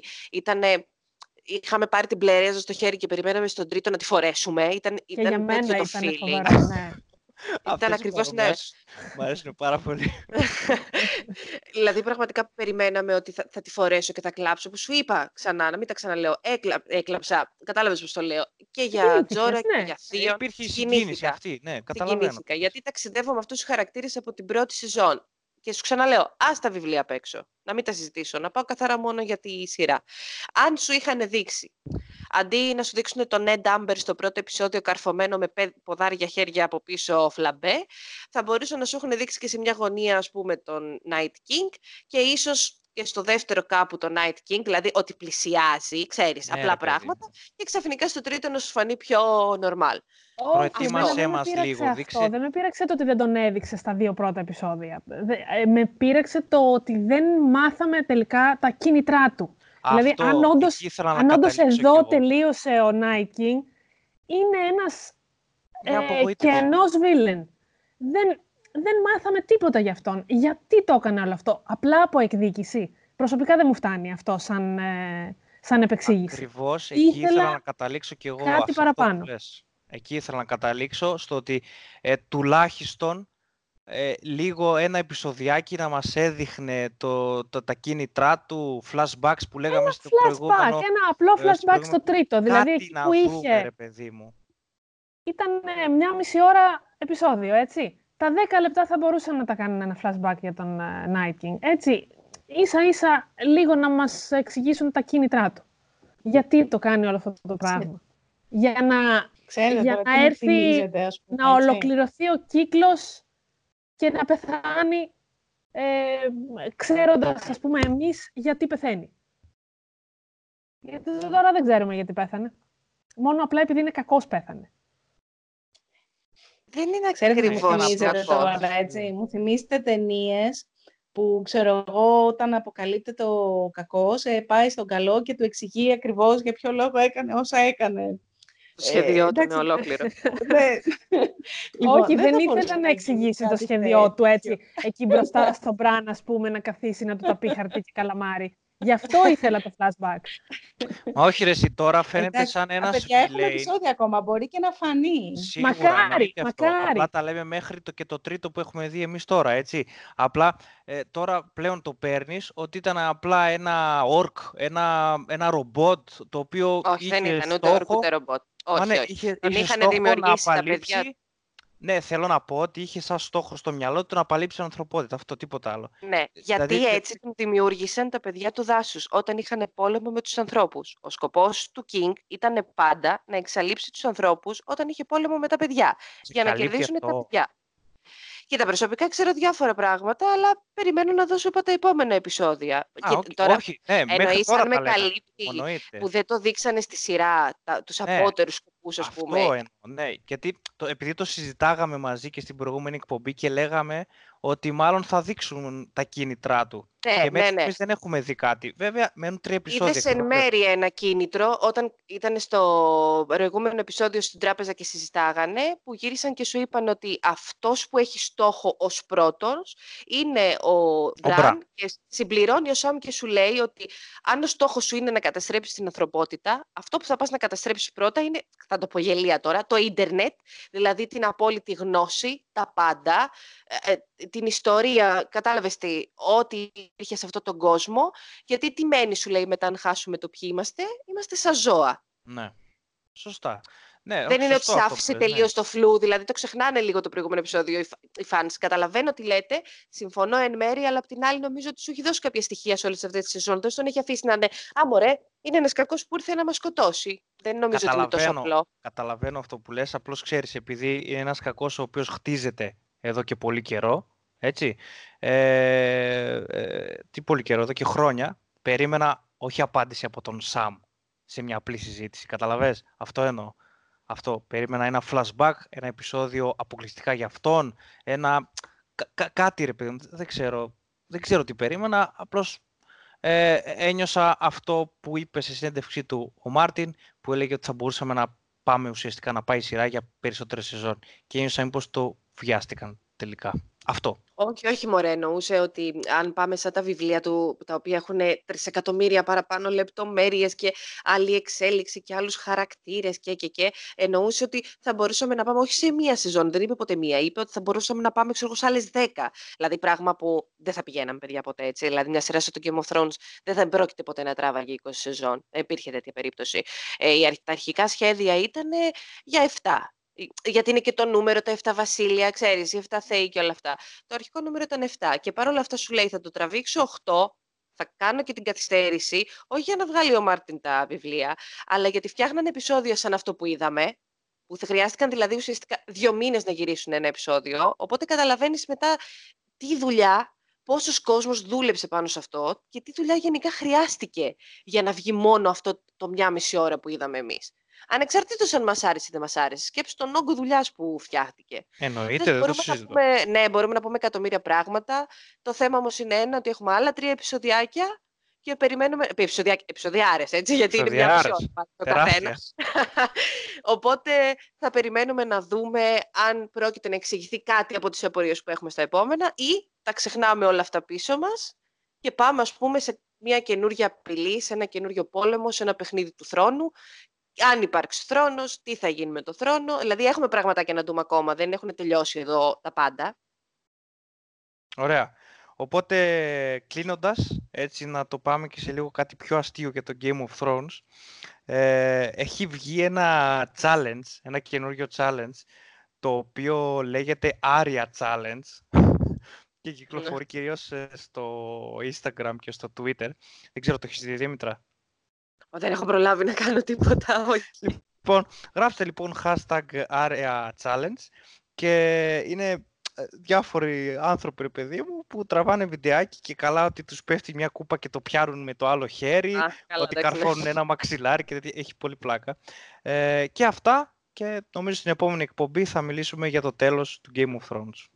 Δεν λέτε, πάμε να πούμε καμιά είδηση, τι μας έκανε εντύπωση; Ωραία, για πάμε να δούμε τι μας έκανε εντύπωση. Ρόζα, νομίζω δικαιωματικά σε σένα. Ωραία, λοιπόν, τις τελευταίες ημέρες έτσι έχω ξεχωρίσει κάποιες ε, ειδήσεις. Ε, έχουμε ανανέωση του Twilight Zone για δεύτερη σεζόν από το CBS All Access. Ε, έχουμε την ανανέωση του Cobra Kai για τρίτη σεζόν ε, και μάλιστα το, το YouTube έδωσε έτσι και ένα δωράκι στους fans. Ε, τη δεύτερη και την πρώτη σεζόν θα την ε, δώσει και δωρεάν για ένα μικρό χρονικό διάστημα ε, προς το τέλος του καλοκαιριού και αρχές Σεπτέμβρη. Ε, είναι μια ένοχη απόλαυση, δεν ξέρω ποιος το βλέπει, αλλά πραγματικά, παιδιά, είναι και για πιο παλιούς που είχαν δει την ταινία, αλλά και για ε, νέους φανς. Είναι μια σειρά που δεν θες να τελειώσει. Το βλέπεις, το παρακολουθείς, νιώθεις λίγο ενοχές, αλλά πραγματικά δεν θες να το σταματήσεις. Δεν έχω ε, την παραμικρή ιδέα εγώ. Τίποτα, έτσι. Τίποτα. Κανένας. Μαύρα μεσάνυχτα. Μαύρα μεσάνυχτα. OK. Okay. Ε, για το καλοκαίρι έτσι βάλε το στα υπόψη. Mm-hmm. Δες βέβαια την ταινία πριν. Ε, εννοείται. Ωραία. Λοιπόν, ε, ανακοινώθηκε ότι η τελευταία σεζόν του Mr. Robot θα είναι ένα, κάτι σαν ένα μεγάλο χριστουγεννιάτικο special, έτσι αρκετά κοντά στα, στις βρετανικές σειρές όλο αυτό. Ε, είχαμε τα φινάλε του, του The Orville και του, του Star Trek Discovery και κυκλοφορεί έτσι πολύ η ιδέα του να γίνει ένα spin-off βασισμένη στον Κρίστοφερ Πάικ. Ε, έγινε ακύρωση στο Santa Clarita's Diet από το Netflix και έχει γίνει ένας σχετικός χαμούλης ε, από fans. Αυτό το Netflix γενικά κόβει σειρές, έτσι δεν είναι τον ναι, τελευταίο καιρό. Τον τελευταίο... Φέτος, φέτος άρχισε και κόβει... Ναι, Πολύ. Μέχρι πέρυσι δεν έκοβε. Δηλαδή, όλοι πήγαιναν, οι κομμένες σειρές όλες πήγαιναν στο Netflix για να συνεχιστούν. Και τώρα έχει αρχίσει και το Netflix και τσεκουρώνει. Ακριβώς. Σωστά. Ε, Προφανώς, εντάξει, αρχίζει πλέον να, να κοιτάει περισσότερο που χρηματοδοτεί ε, και ίσως είναι πιο επιλεκτική η πλατφόρμα. Ε, μια και λέμε για Netflix, ε, κυκλοφόρησε και το τρέιλερ για τη δεύτερη σεζόν του Dark, το οποίο θα κάνει πρεμιέρα 21 Ιουνίου. Ανυπομονούμε ε, για τον Dark απλά. Ανυπομονούμε, ναι. Έτσι, ποιος το περίμενε μια γερμανική σειρά να μας πορώσει τόσο πολύ, πραγματικά. Παιδιά, όταν την ξεκίνησα, λέω τι θα ακούμε τώρα, μια γερμανική σειρά και όμως συνήθισα τα γερμανικά και που είναι λίγο βαριά γλώσσα, δεν είναι εύκολο να τη συνηθίσεις στο αυτή. Ναι. Και όμως μου άρεσε πάρα πολύ και ανυπομονώ για την επόμενη. Λέω το Casa Παπέλ, το οποίο ήταν στα ισπανικά. Εντάξει, δεν μας ενόχλησε τόσο πολύ, ενώ τα γερμανικά λες, όπως το είπατε και εσείς, βαριά γλώσσα.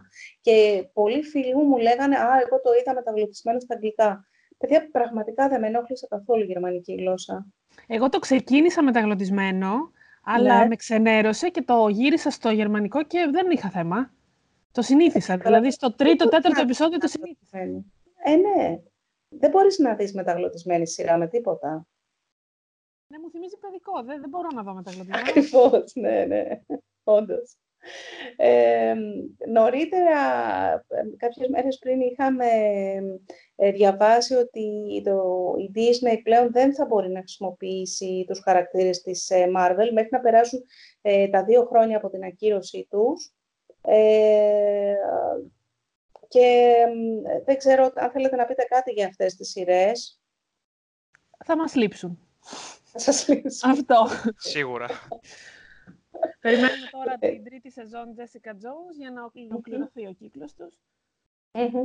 Το λέω γιατί δεν τις παρακολουθώ εγώ, γι' αυτό έτσι έδωσα την πάσα. Πάντως δεν ξέρω αν ε, λέει κάτι ότι το Hulu έχει πάρει δύο νέες ε, σειρές της Marvel που ανακοινώθηκαν πριν λίγες μέρες. Το Ghost Rider... Ε, αχ, το άλλο δεν θυμάμαι. Μήπως το έχεις μπροστά σου, Ρόζα; Να το ψάξω όχι, όχι, δεν το έχω. Ε, κάτι Hellstorm νομίζω. Hell, ε, Hellstorm. Hellstorm, μπράβο. Hellstorm, Για όσους ναι. δεν γνωρίζουν, ο Hellstorm είναι ουσιαστικά μάγος τύπου Doctor Strange. Και είναι στο, στο, σύμπαν του Doctor Strange ο Hellstorm. Οπότε δεν ξέρω πώς θα το ταιριάξουν καθόλου. Λογικά δεν νομίζω να δούμε. Διάβασα, αυτός λέει θα έχει και μια αδερφή. Ε, και θα έχουν έτσι ένα σκοτεινό λέει παρελθόν. Θα είναι παιδιά δολοφόνου νομίζω και δεν ξέρω, δεν ξέρω πώς θα το ταιριάξουν. Δεν ξέρω παραπάνω, απλά ε, επειδή πήρε και τις δύο σειρές το Hulu, ε, αξίζει να πούμε ότι η πρώτη εμφάνιση σε κόμικ του Hellstrom είναι στο Ghost Rider 1. Α, οπότε, οπότε ταιριάζουν και μεταξύ ναι, τους οι χαρακτήρες αυτό ακριβώς, αυτοί. Αυτό ακριβώς. Οπότε θα δούμε. Ε, έτσι κάτι κουβεντούλες επίσης γίνονται μεταξύ παραγωγών και της ε, Diana Gabaldon ε, που έχει γράψει τα, τα βιβλία για το Outlander ε, για πιθανό spin-off βασισμένο στο χαρακτήρα του Lord John Grey. Ε, ο Lord John Grey είναι ένας χαρακτήρας που εμφανίζεται στα βιβλία του Outlander και στη σειρά βέβαια, πολύ συμπαθής και μάλιστα έχει γράψει βιβλία και για αυτόν τον χαρακτήρα που ε, λειτουργούν παράλληλα χρονικά με, το, με τα βιβλία και τη σειρά του, του Ατλάντερ. Δεν υπάρχει τίποτα επίσημο, έτσι μια κουβεντούλα μεταξύ τους στα social media. Ε, η Evangeline Lilly, για πες, ναι. Όχι, το Outlander το βλέπω, μαζί με τη μάνα μου εντωμεταξύ δεν υπάρχει. Ε, Είναι μια ευχάριστη σειρά και όντως, εντάξει, καλά πάει σχέση με τα βιβλία. Είχα διαβάσει το πρώτο. Καλά είναι. Ε, Κατάλαβα ποιον χαρακτήρα λες. Θα ήταν ενδιαφέρον να κάνουν Γιατί όντως γενικά έχει αποκτήσει κοινό το Outlander. Πάντως, ε, επειδή είπες για το πρώτο βιβλίο, πραγματικά το πρώτο βιβλίο είναι πιστή έτσι, ε, μεταφορά του στη σειρά. Ε, ναι, από εκεί και πέρα τα πράγματα λίγο έτσι, πώς να το πω, γίνονται πιο περιληπτικά. Πιο, πιο ε, περιληπτικά δεν είναι ότι αλλάζουν. Ε. Δεν αλλάζει η κεντρική ιδέα και η κεντρική ιστορία, ούτε η, το τι ε, θα δείξει στη σειρά σε κάθε σεζόν. Απλά γίνονται πιο περιληπτικά. Εντάξει, και λογικό είναι. Ναι, είναι απόλυτα λογικό. Δεν μπορείς να χωρέσεις ένα βιβλίο σε μια σεζόν με τίποτα. σίγουρα, σίγουρα, σίγουρα η Evangeline Lilly ε, διαβάσαμε ότι θα πρωταγωνιστήσει και θα είναι και παραγωγός σε μια καινούργια σειρά ε, επιστημονικής φαντασίας, 8 επεισοδίων, ε, στη νέα πλατφόρμα Voodoo, που θα είναι και ουσιαστικά και η πρώτη original ε, σειρά για αυτή την ε, πλατφόρμα. Ε, βγήκαν, βγήκε τρέιλερ για το Handmaid's Tale για την τρίτη σεζόν και θα, η σειρά θα ξεκινήσει 5 Ιουνίου στο Hulu. Είδαμε απολαυστικότατο τρέιλερ για την τέταρτη σεζόν του Βερόνικα Μάρς, που και αυτό θα κάνει πρεμιέρα στο Hulu στις 26 Ιουλίου.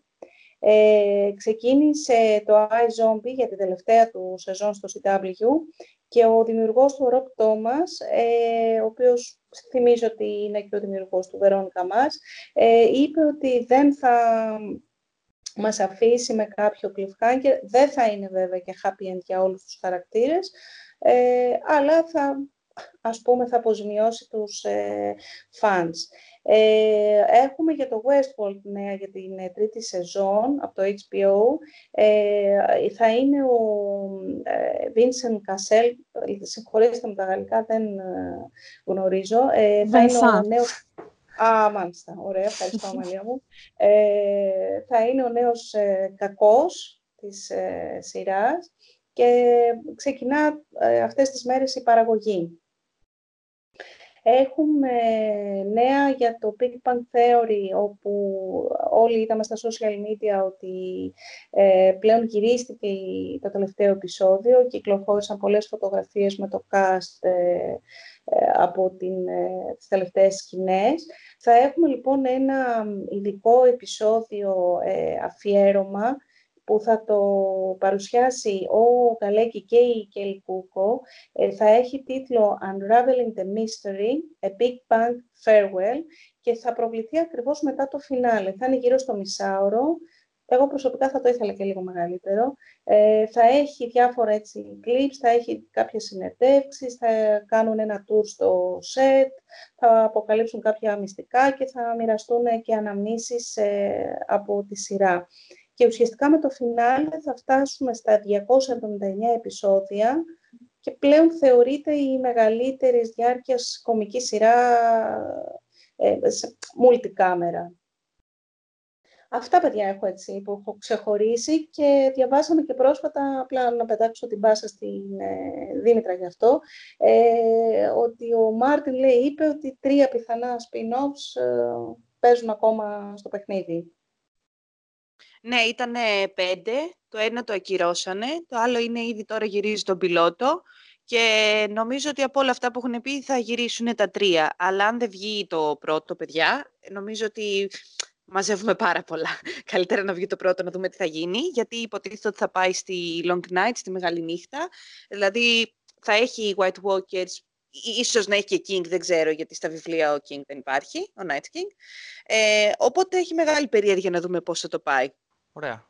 Έχουμε άλλα νέα; Ε, έχω εγώ κάποια νέα. Είναι κάποιες σειρούλες που έχω βάλει στο μάτι για μέσα στο Μάιο. Ας ε, ξεκινήσουμε από το Μάιο και μετά στις επόμενες εκπομπές μιλάμε και για τους επόμενους μήνες. Ε, ναι. ε, πέντε σειρούλες έχω βάλει εγώ στο μάτι, δύο παλιές και τρεις καινούριες. Η μία από τις παλιές είναι το Lucifer, το οποίο ενώ το παράτησα κάπου στην μέση της δεύτερης σεζόν, τώρα κάπως επειδή θα πάει στο Netflix και το τρέιλερ ήταν καλούτσικο, σκέφτομαι να το δω, να δω τι αλλαγές θα κάνουν. Γιατί σίγουρα θα έχουν αλλαγές στο ύφος της σειράς. Και στα πράγματα που θα μπορούν να πούν. Είναι λογικό όταν ε, πας σε ένα τέτοιο είδους ε, κανάλι που σου δίνει ελευθερίες ε, και, στην, ε, και στο σενάριο και στη σκηνοθεσία και σε, σε πάρα πολλά πράγματα. Δεν είναι ένα ελεύθερο κανάλι, είναι ένα καλωδιακό, οπότε δεν έχουν κανένα περιορισμό. Έτσι. Και γι' αυτό θέλω να το ξαναπιάσω. Δεν πρόκειται να δω τα προηγούμενα, απλά έτσι να το πιάσω... Σαν θεωρώ ότι θα κάνουν ένα restart έτσι κι αλλιώς, οπότε δεν νομίζω να χάσουμε και πολλά από τα προηγούμενα. Κοίταξε να δεις, δεν μπορώ να σου πω με σιγουριά μη δεις τα παλιά. Ε, αλλά από την άλλη δεν έχεις και άδικο, γιατί είναι επεισόδια τα οποία ε, είναι σαν να βλέπεις ένα CSI. Δηλαδή, ε, υπάρχει ένας φόνος και προσπαθούν... Είναι αυτό τελεί, ναι. Εντάξει, έτσι κι αλλιώς πάνω κάτω ξέρω τι έγινε, οπότε δεν νομίζω ότι θα έχω θέμα. Ναι. υπάρχει μια συνέχεια και ειδικά στην προηγούμενη σεζόν υπήρχε έτσι και ένα supernatural στοιχείο με αρχή, μέση, τέλος σε όλη τη σεζόν, αλλά πραγματικά δεν νομίζω ότι θα χάσεις κάτι αν δεν δεις και τα προηγούμενα. Θα δειξει Η δεύτερη σειρά λοιπόν που περιμένω και είναι μια από τις αγαπημένες μου τρέχουσες σειρές είναι το Agents of S.H.I.E.L.D. Έκτη σεζόν, ε, ξεκινάει σε λίγες μέρες, σε λιγότερο από εβδομάδα, 15 πέμπτου. Ε, τι να σας πω, αυτή η σειρά την Είχαμε αγάπησα και το πρώτο τρέιλερ, έτσι; Ναι, ναι, το είχαμε και το πρώτο τρέιλερ, πολύ ωραίο. Έτσι δυνατό φαίνεται και έχω πολύ περιέργεια να δω τι είναι αυτός ο τύπος που μοιάζει με τον Κόλσον, αλλά δεν είναι ο Κόλσον. Λοιπόν, και από οι, τις καινούργιες σειρές που περιμένω μέσα στο Μάιο, η πρώτη είναι το Good Omens, ε, σειρά φαντασίας ε, με έναν άγγελο και έναν δαίμονα, οι οποίοι συνεργάζονται για να σταματήσουν το τέλος του κόσμου. Ε, θα βγει ολόκληρη η σεζόν. Ναι. Και επίσης ένα πολύ καλό βιβλίο. Ε, ναι, είμαι στη μέση του βιβλίου, οπότε μην πεις τίποτα αν το έχεις τελειώσει. Δεν ξέρω δηλαδή αν τη σταματάνε την αποκάλυψη ή όχι. Ε, η δεύτερη, η δεύτερη συγγνώμη, σειρά που περιμένω είναι το Swamp Thing, ε, βασισμένο σε κόμιξ της DC. Ε, δεν είχα καμία ιδέα για τη σειρά, την ανακάλυψα πριν από λίγες μέρες. Δεν μπορώ να πω ότι με ξετρέλανε από την περίληψη. Πολύ περίεργο ακούγεται αυτό, ένα πλάσμα, ξέρω εγώ, που ζει στους βάλτους. Ε, ε, να μπορεί να είναι ήρωας, αλλά δεν ξέρω, έχω περιέργεια, οτιδήποτε σε κόμιξ μου αρέσει, οπότε θα το τσεκάρω. Δεν ξέρω, ξέρετε κάτι για αυτή τη σειρά, εσείς παραπάνω; Μαύρα μεσάνυχτα που είπα και πριν. OK, okay, εντάξει, έχουμε πολλά μαύρα μεσάνυχτα. Ξέρω ότι, πήρε, ναι, ξέρω, ότι, ξέρω ότι πήρε έγκριση, σε εισαγωγικά έγκριση μαζί με το Doom Patrol και είχαν πει αρχικά ότι θα είναι στο ίδιο ύφος. Ε, συλλοδένονται κιόλας, αν θυμάμαι καλά, χωρίς χωρίς να είμαι 100% σίγουρη στα κόμικ όλες αυτές οι ιστορίες αυτών, ξέρεις, των πρωταγωνιστών που είναι αντιήρωες, δεν ναι. έχουν την εμφάνιση ή την προσωπικότητα του ήρωα, παρόλα αυτά κάνουν κάτι καλό. Αν είναι σαν τον Doom Patrol, πραγματικά θα το λατρέψω, γιατί το Doom Patrol με κάθε επεισόδιο με κερδίζει ακόμα περισσότερο. Οπότε το περιμένουμε και αυτό, 31 Πέμπτου. Και η τρίτη νέα σειρά που περιμένω, η οποία κάνει πρεμιέρα αύριο, 6 Πέμπτου, ε, είναι το Τσερνόμπιλ. Είναι βασισμένο στο... Είναι ιστορική σειρά, είναι βασισμένη στο, στο πυρηνικό ατύχημα. Έχω περιέργεια να δω πώς μπορούν να, να φέρουν στην οθόνη ένα τόσο συνταρακτικό ιστορικό γεγονός. Θα δούμε. Καλό cast φαίνεται να έχει. Jared Harris, ε, Stellan Skarsgård και Emily Watson είναι καλοί ηθοποιοί. Οπότε περιμένω κάτι καλό. Αυτά από μένα. Ωραία. Και για να κλείσουμε τις σειρές, κάποιες ε, ανανεώσεις έτσι, τελευταίες. Είναι το The 100 για 7η, που φημολογείται ότι θα είναι και η τελευταία. Ε, το Blackish για έκτη σεζόν το ABC. Το Young Bao ε, πήρε πράσινο φως για να γίνει σειρά. Ε, Young, το Young Bao spin-off, έτσι. Ε, και φημολογείται έντονα ότι και το Batwoman ε, έχει πάρθει σαν σειρά από το CW. Αυτά από μένα. Δεν ξέρω, έχετε να προσθέσετε κάτι τελευταίο. Καλά, σίγουρα τα νέα είναι πάρα πολλά, αλλά εντάξει, θα τα χωρίσουμε σε εκπομπές. Απλά τώρα είχαμε, ξέρετε, τα Game of Thrones. Τώρα είχαμε Game of Thrones, οπότε δεν... Οπότε γι' αυτό βγαίνουν και έτσι εκπομπές. Αργότερα θα έχουμε περισσότερα νέα, περισσότερες συζητήσεις για άλλα περισσότερες σειρές. Εντάξει, σιγά σιγά. Πάντως αυτό που γίνεται χαμός ε, στο ίντερνετ είναι το Orville. Ε, προσπαθούν να πείσουν ε, το Fox να ανανεώσει, γιατί ακόμα δεν έχει ε, πάρει την απόφαση. Ε, από την άλλη, η δεύτερη σεζόν τελείωσε με τέτοιο τρόπο που θα μπορούσε να ήταν και ένα season finale, δηλαδή δεν μας αφήνει σε κάποιο τρελό cliffhanger. Ε, από την άλλη ήταν τέτοια η, η άνοδος σε, αυτή τη σεζόν που ο κόσμος έχει τρελαθεί Μάλιστα υπάρχει debate, ας πούμε, κατά πόσο το, το Orville είναι καλύτερο από το Star Trek και, και λοιπά και λοιπά. Εντάξει, βέβαια είναι διαφο... Εντάξει, δεν έχει καμία σχέση. Άλλο το ένα, άλλο το άλλο. Ε, θεωρώ ότι υπάρχει χώρος και για τα δύο. Προχωράμε λοιπόν σε μια πολύ αναμενόμενη ταινία που περιμέναμε τουλάχιστον ένα χρόνο για να μην πω και πολύ παραπάνω. Μια ταινία η οποία δένει όλες τις ταινίες ε, της, ε, του Marvel Cinematic Universe. Το Avengers Endgame λοιπόν, το οποίο εγώ προσωπικά το είδα στην πρεμιέρα, δεν άντεξα για περαιτέρω... Φοβήθηκα περισσότερο τα spoiler να πω την αλήθεια, αλλά και δεν άντεχα ε, αυτό το περίμενε άλλο. Ε, μια επική ταινία λοιπόν, κατά τη γνώμη μου μια ταινία η οποία ε, ήταν ένα μεγάλο tribute σε αυτά τα 11 ουσιαστικά χρόνια από το πρώτο Iron Man. Ε, με τον Τόνι, υποθέτω ξέρουμε ότι λέμε spoiler εδώ πέρα, έτσι, εννοείται. Αυτό πήγα να σου πω, πες ένα ε, ναι. spoiler alert, spoiler Εντάξει, είναι φυσιολογικό αυτό, το είπαμε και στην αρχή της εκπομπής βέβαια. Ε, εντάξει, ο Τόνι λοιπόν πεθαίνει στο τέλος με έναν επικό τόροπο και με ένα I am Iron Man, το οποίο ήταν ε, σενάριο ατάκα μάλλον του Robert Downey Jr. Ε, αλλά και αυτά θα πω σε ένα άλλο βίντεο που ετοιμάζω για fun facts του Endgame.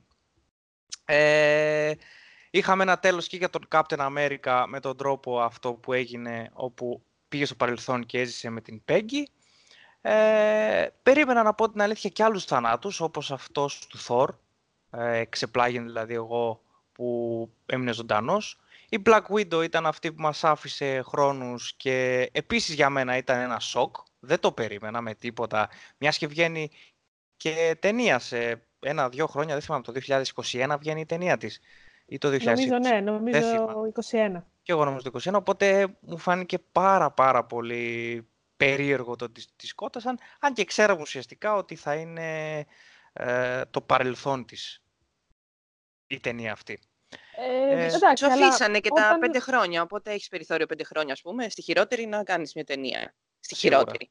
Σίγουρα. Αυτό που θέλω να τονίσω κυρίως για το Avengers Endgame είναι ότι ήταν ίσως η καλύτερη κινηματογραφική εμπειρία που είχα εγώ σαν Ορέστης. Ε, όχι γιατί ήταν η καλύτερη ταινία που έχω δει ever, αλλά γιατί μου άρεσε αυτή η συμμετοχή και αυτό το πάθος από το κοινό στο σινεμά και δεν ήταν μόνο τη δικιά μου προβολή. Το έχω ακούσει από, από πάρα πολλούς. Δεν ξέρω αν συνέβη και σε εσάς το όχι, ίδιο. Όχι, όχι. Και εγώ το ίδιο ακριβώς ένιωσα. Ήταν η αίθουσα ζωντανή. Πάρα ναι. πολύ ζωντανή. Mm. Δηλαδή, ε, σε σημείο που όχι ζωντανή όμως αυτό που σου σπάει τα νεύρα κάποιος γιατί χαζομιλάει, χαζογελάει. Όχι, ότι έμπαινε ζούσανε την ταινία. Όταν... Ζητοκράβγαζαν. Ακριβώς. Και... Φώναζαν. Ήταν, ήταν πολύ, πολύ ωραία. Εγώ φώναζα περισσότερο από όλους. Ειδικά όταν ας πούμε σήκωσε το Captain America όταν... το Mjolnir. Έτσι, όταν έτσι, είπε το Avengers Assemble. Εκεί εντάξει, είχε σηκωθεί τρίχα μου, έγινε πανικός. Ε, ήταν για μένα από τις καλύτερες ταινίες που έχω δει και η καλύτερη κινηματογραφική εμπειρία, ξαναλέω, που είχα ποτέ.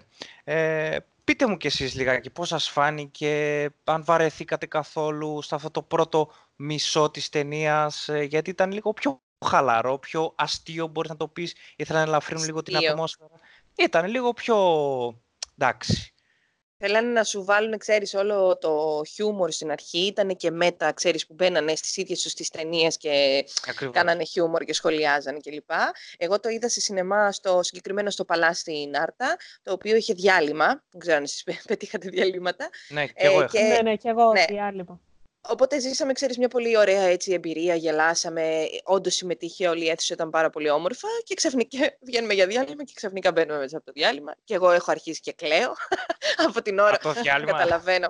Όχι από το διάλειμμα, αλλά από την ώρα που καταλαβαίνω ότι ε, πεθαίνει ο Iron Man δάκρυα ναι. εκεί σκουπιζόμουν με τις παλάμες, ε, ούτε καν με τα δαχτυλάκια με τις παλάμες φλάπ στο πρόσωπο. Συνέχιζε το κλάμα και με τον ε, Captain America. Συνέχιζε το κλάμα γενικά. Όσο περνούσε η ώρα έκλαιγα περισσότερο μέχρι που τελείωσε. Γιατί μην ξεχνάμε ότι εκτός από το λυπηρό τέλος που είχε, ε, είμαστε εννοείται συνδεδεμένοι με αυτούς τους χαρακτήρες, δεμένοι μάλλον με αυτούς τους χαρακτήρες εδώ και 11 χρόνια που είναι πολλά. Ε, αυτοί ουσιαστικά και ο Downey Jr. και ο Iron Man φτιάξανε αυτό που ξέρουμε ξέρουμε σήμερα ως επική Marvel και ταινίες φοβερές σούπερ ηρώων κλπ. Ε, ήτανε και είναι εξαιρετικό. Και ξέρω, δεν ξέρω για εσάς τι θα γίνει, αν θα υπάρξει άλλος Iron φαντάζομαι ότι ναι, το παιδάκι από το τρίτο λογικά θα είναι ο επόμενος. Ε, αλλά για μένα ήταν μια φοβερή εμπειρία και για όλους το σινεμά και όπως ε, σας είχα πει έτσι και μεταξύ μας ξανά, όταν είπε το Avengers και πριν πει το Ensemble, φωνάζω ξαφνικά μες στην αίθουσα μόνη μου «Πες το!» Περίμενα τόσα χρόνια να το ακούσω. Ήταν πάρα πολύ ωραία ταινία. Με πάρα Εγώ πολύ... ούρλιαζα, παιδί μου, ούρλιαζα. Ε, καλά. Φοβερά συναισθήματα, ο κόσμος ε, απίστευτα ενεργός, χειροκροτούσε, γέλαγε, ήταν πάρα πολύ, πάρα πολύ ωραίο όλο. Και στο τέλος δεν ξέρω αν οι άλλοι κλαίγανε, εμένα με κοιτάζανε πάντως που βγήκαμε κατά κόκκινα μάτια αυτό το σινεμά σαν την τρελή. Δεν θα υπάρξει για μένα άλλος Iron Man πέραν από το Downey Jr. Δεν ξέρω. Σίγουρα θα υπάρξει, σίγουρα θα είναι καλός γιατί η Marvel κάνει γενικά καλές επιλογές, ειδικά τα τελευταία χρόνια στου πρωταγωνιστές. Δεν περίμενα κι εγώ, όπως είπες, ε, για την Black Widow.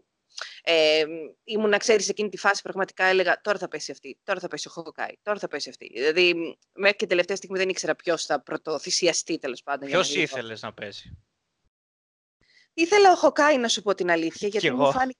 Βέβαια, απ' την άλλη, αυτός είχε και οικογένεια, ενώ η Black που θα γυρίζανε πίσω, ενώ η Black Widow δεν είχε.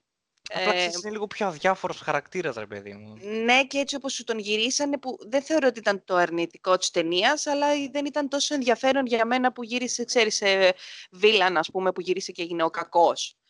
Ναι. που σκότωνε κλπ. Δεν ήταν και ακριβώς βίλεν, απλά ήταν ναι. αντίρωας. Ε... βασικά. Ναι, σε ναι αλλά σκότωνε. Ε, ναι, εντάξει, ήταν λίγο πιο... Αυτό το τη σκότωνε. Σε γκρίζα, σε γκρίζα μονοπάτια ε, πλανιότανε. Ναι, επειδή είχε χάσει την οικογένειά του και επειδή ήθελε ναι. με κάποιο τρόπο από κάποιον να πάρει εκδίκηση και το, το βγάλε εκεί. Ναι, σου λέω δεν με χάλασε ακριβώς, δηλαδή να πω ότι η ταινία εκεί ήταν μάπα, αλλά ε, δεν ήταν ένα σημείο, ξέρεις, wow. Επίσης θεωρώ ότι η Captain Marvel δεν έκανε πολλά, παρόλο που όλοι λένε πολέμησε, κράτησε τον Θάνος, μπράβο. Νομίζω ότι νόμιζα ότι θα είχε λίγο χρόνο παραπάνω. Εμένα μ' άρεσε τόσο όσο. Ναι. Δηλαδή, ε, ναι. έπρεπε να δώσουν έμφαση και να, να δώσουν βάρος στους παλιούς, στην παλιά φρουρά, έτσι ώστε να τους δώσουν ένα όμορφο αποχαιρετισμό. Οπότε η Captain Marvel έκανε, έκανε αρκετά, όσα έπρεπε. Μ' άρεσε πάρα πολύ αυτό που διαλέξανε να μην την κάνουν super wow και να τσακίσει μόνη της τον, τον Θάνος. Όχι, δεν ήθελε να τσακίσει μόνη της, ήθελε να μας δώσουν λίγο χρόνο παραπάνω μαζί της. Αυτό. Όχι να κάνει. Θα έχουμε χρόνο παραπάνω μαζί της ε, ε στις επόμενες ταινίες. Οπότε καλά έκαναν. Το κουρεματάκι δεν μου άρεσε. Έσχος. Καθόλου όμως, εντάξει. Δεν πειράζει. Αλλά αυτά που λέμε τώρα είναι ψηρίσιμη του μαϊμού, έτσι. Δηλαδή, μιλάμε ε, για ναι, εντάξει. μου άρεσε σε όλους, ναι. Και απλά καθόμαστε και βρίσκουμε τώρα δυο έτσι χαζοπραγματάκια να πούμε. Μου άρεσε πάρα πολύ ο Θόρ. Ε, θεωρώ ότι ήταν ε, ο κομικός, ας πούμε, του τριώρου, γενικά και η παρουσία του και όλα. Ήταν ε, comic relief, αλλά πίσω από όλο αυτό είχε μια πάρα πολύ ε, τραγική ιστορία. Δηλαδή, για να φτάσει ο Θόρ, ο Θεός, να παρατήσει τόσο πολύ τον εαυτό του, ε, ο άνθρωπος, ο άνθρωπος, ο Θεός αυτός έχασε τα πάντα. Έχασε Όλοι είχαν τραγική ιστορία από πίσω. Δεν υπήρχε ένας Ναι, αλλά αυτός έχασε με τον πλανήτη του, έχασε την οικογένειά του, έχασε τον αδερφό του, έχασε και, και το, το κερασάκι στην τούρτα για αυτόν, αυτό δηλαδή που τον έστειλε ε, στα Τάρταρα, ήταν το ότι δεν κατάφερε να νικήσει τον Θάνος. Ε, ε, ε, νομίζω είχε την, ε, τη μοίρα του πλανήτη, ακριβώς, ναι, είχε τη μοίρα του πλανήτη στα χέρια του και ένιωθε ότι τους απογοήτευσε όλους. Αυτό τον τσάκισε. Γι' αυτό ε, δεν ήθελε να, να τον δει κανένας. Δεν έβγαινε έξω και το μόνο που έκανε ήταν έτρωγε και έπινε μπύρες. Μου άρεσε και, όπως... Sorry, μου άρεσε και όπως παρουσιάσανε τον Χάλκ. Δεν ξέρω αν εσάς πώς σας φάνηκε. Εμένα δεν με ενθουσίασε. Δεν εγώ δεν ενθουσιάστηκα, αλλά εντάξει, είναι... ήθελα να δω λίγο Χάλκ Χάλκ. Χάλκ Smash. Ναι, ναι, αλλά εντάξει. Νομίζω εκεί το κάνανε λόγω δικαιωμάτων και τα λοιπά, γιατί ουσιαστικά δεν μπορούσαν να δείξουν ακριβώς, ακριβώς τον Hulk, λόγω δικαιωμάτων. αυτό δεν το ξέρω. Τι εννοείς; Ε, ε, με τον Hulk γενικά είναι, υπάρχει ένας πόλεμος μεταξύ της Marvel και δεν θυμάμαι όμως ε, ποιανής άλλης εταιρείας. Γι' αυτό δεν υπάρχει και μια ουσιαστική ταινία Hulk και ίσως γι' αυτό δεν τον είδαμε και ιδιαίτερα στο Infinity War. Ακριβώς δεν μπορώ να ξε... δεν έχω ψάξει να πω την αλήθεια. Ε, κάτσε, περίμενε, γιατί τον Hulk δεν είναι ότι τον είδαμε τώρα πρώτη φορά. Έγινε κάτι ε, ενδιάμεσα στο, στο πρώτο Avengers, ας πούμε, ε, και μετά έγινε κάτι το οποίο έχασε η Marvel τα δικαιώματα του Hulk ή no. μέρος των δικαιωμάτων. Νομίζω ποτέ δεν είχε ε, ολοκληρωτικά δικαιώματα η, η Marvel για τον Hulk. Αυτό που γνωρίζω είναι ότι, να τώρα το βρήκα ας πούμε, για να σας το πω και για σίγουρια, ε, τα δικαιώματα του Hulk τα έχει η Universal, δεν τα έχει η Marvel. Οπότε ακόμα παραμένουν στη Universal από το 2008. Από τότε που νομίζω τότε ήταν η πρώτη ταινία, η δεύτερη ταινία Hulk. Η πρώτη ήταν το 5, αλλά δεν είναι μέσα στο MCU. Ναι, εντάξει. Η πρώτη, ναι, μέσα στο MCU είναι αυτή, του 8. Από τότε λοιπόν ναι. είναι στη Universal Pictures. Το... Ήταν και από πριν, αλλά θέλω να πω στο MCU.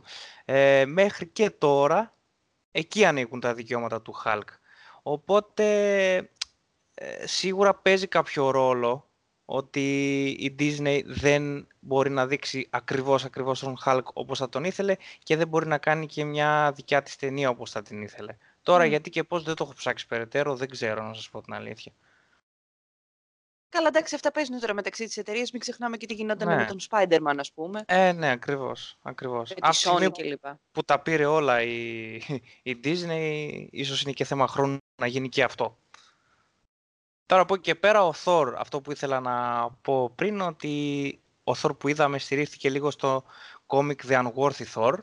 Εμένα μου θύμισε, να πω κάτι άσχετο, εμένα θάνατος του Σταρκ, μάλλον η κηδεία του Σταρκ, μου θύμισε λίγο, ξέρεις, από κόμικ τύπου αποχαιρετισμό στην κηδεία του Captain America, ξέρεις, κάτι τέτοια.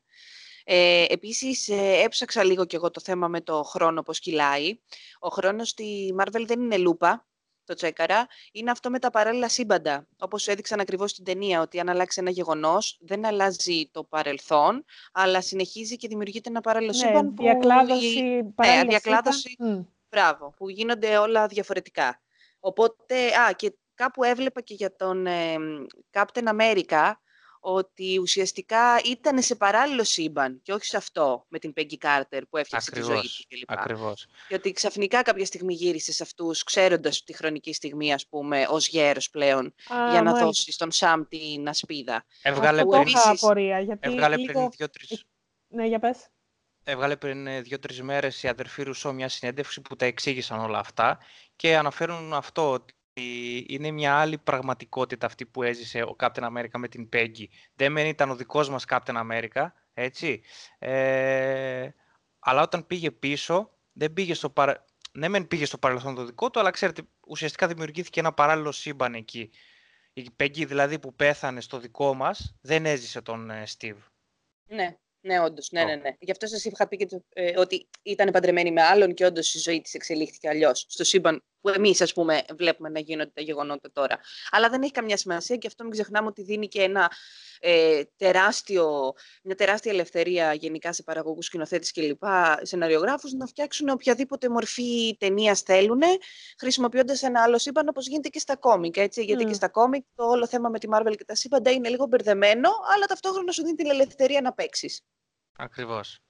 Ε, έχουμε συνέχεια με το Spider-Man, το οποίο αυτό που αναρωτιόμουν εγώ είναι το εξής. Πέρασαν πέντε χρόνια. Πόσο ο Peter Parker θα είναι συμμαθητής με όλους αυτούς, με, όλους, με όλα τα παιδιά που θα πάνε και στο Μιλάνο από ό,τι είδαμε στο εκδρομή. Δεν, δεν θυμάμαι ναι, ακριβώς ναι. το τρέιλερ. Ναι, ε, το σχολείο πάντως. Το ίδιο είπανε ότι ε, είχαν εξαφανιστεί όλοι του οι συμμαθητές, οπότε τώρα θα επανεμφανίστηκαν όλοι και θα ε, έτσι θα, ακριβώς, ακριβώς. είναι, στο σενάριο. Είναι ουσιαστικά μια σεναριακή ευκολία, η οποία ναι, όμως, είναι και φυσιολογική. Shield γιατί... δεν είχε εξαφανιστεί κανένας υποτίθεται, έτσι εδώ είχαν εξαφανιστεί όλοι. Τώρα εντάξει, οι σεναριακές ευκολίες αυτές είναι αμελητές. Ναι. Και μιας και είπες για Agents of Shield, αυτό που ήθελα να πω πριν για, για να μην ρίξω spoiler, ναι. είναι ότι έχει ενδιαφέρον να δούμε σε ποια χρονολογία θα είναι αυτή τη στιγμή το Agents of S.H.I.E.L.D. Θα είναι πέντε χρόνια ναι. μετά ή όχι; Λογικά θα είναι πέντε χρόνια μετά. Δεν ξέρω ρε εσύ. Θεωρητικά. Γιατί ναι. κλαίνε πολύ στη, στη, στο τρέιλερ που είδαμε για τον Colson. Δηλαδή πέντε χρόνια ακόμα τον κλαίνε. Μου φαίνεται λίγο περίεργο. Ναι, μεν το θυμούνται, εντάξει, πέντε χρόνια μετά, αλλά όχι και να κλαίνε τόσο πολύ όσο έδειξε το τρέιλερ γι' αυτό. Εκτός αν δείξει στην αρχή τον θάνατό του κτλ. Και, και, ναι. και, και πέντε χρόνια μετά. Ε, ναι, αν, δεν, αν δεν κάνουν το, το time-lapse και πάνε πέντε χρόνια μετά, σημαίνει ότι η έκτη σεζόν θα διαδραματίζεται αμέσως μετά το Infinity War. Ακριβώς. Ε, δεν νομίζω ότι μπορούν να το διαχειριστούν κάτι τέτοιο.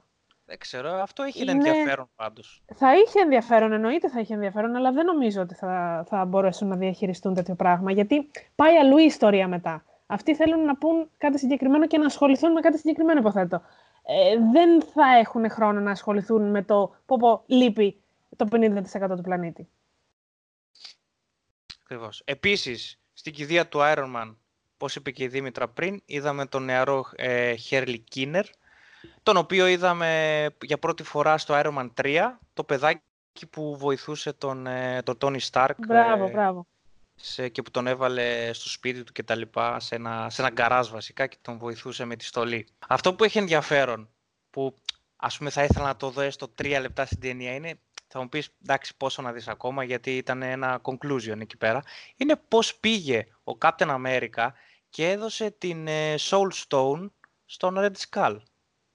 Γενικώ θεωρώ ότι αυτή η, η, αποστολή του Captain America να επιστρέψει τις, ε, τα πετράδια θα μπορούσε να είναι άλλη μια ταινία.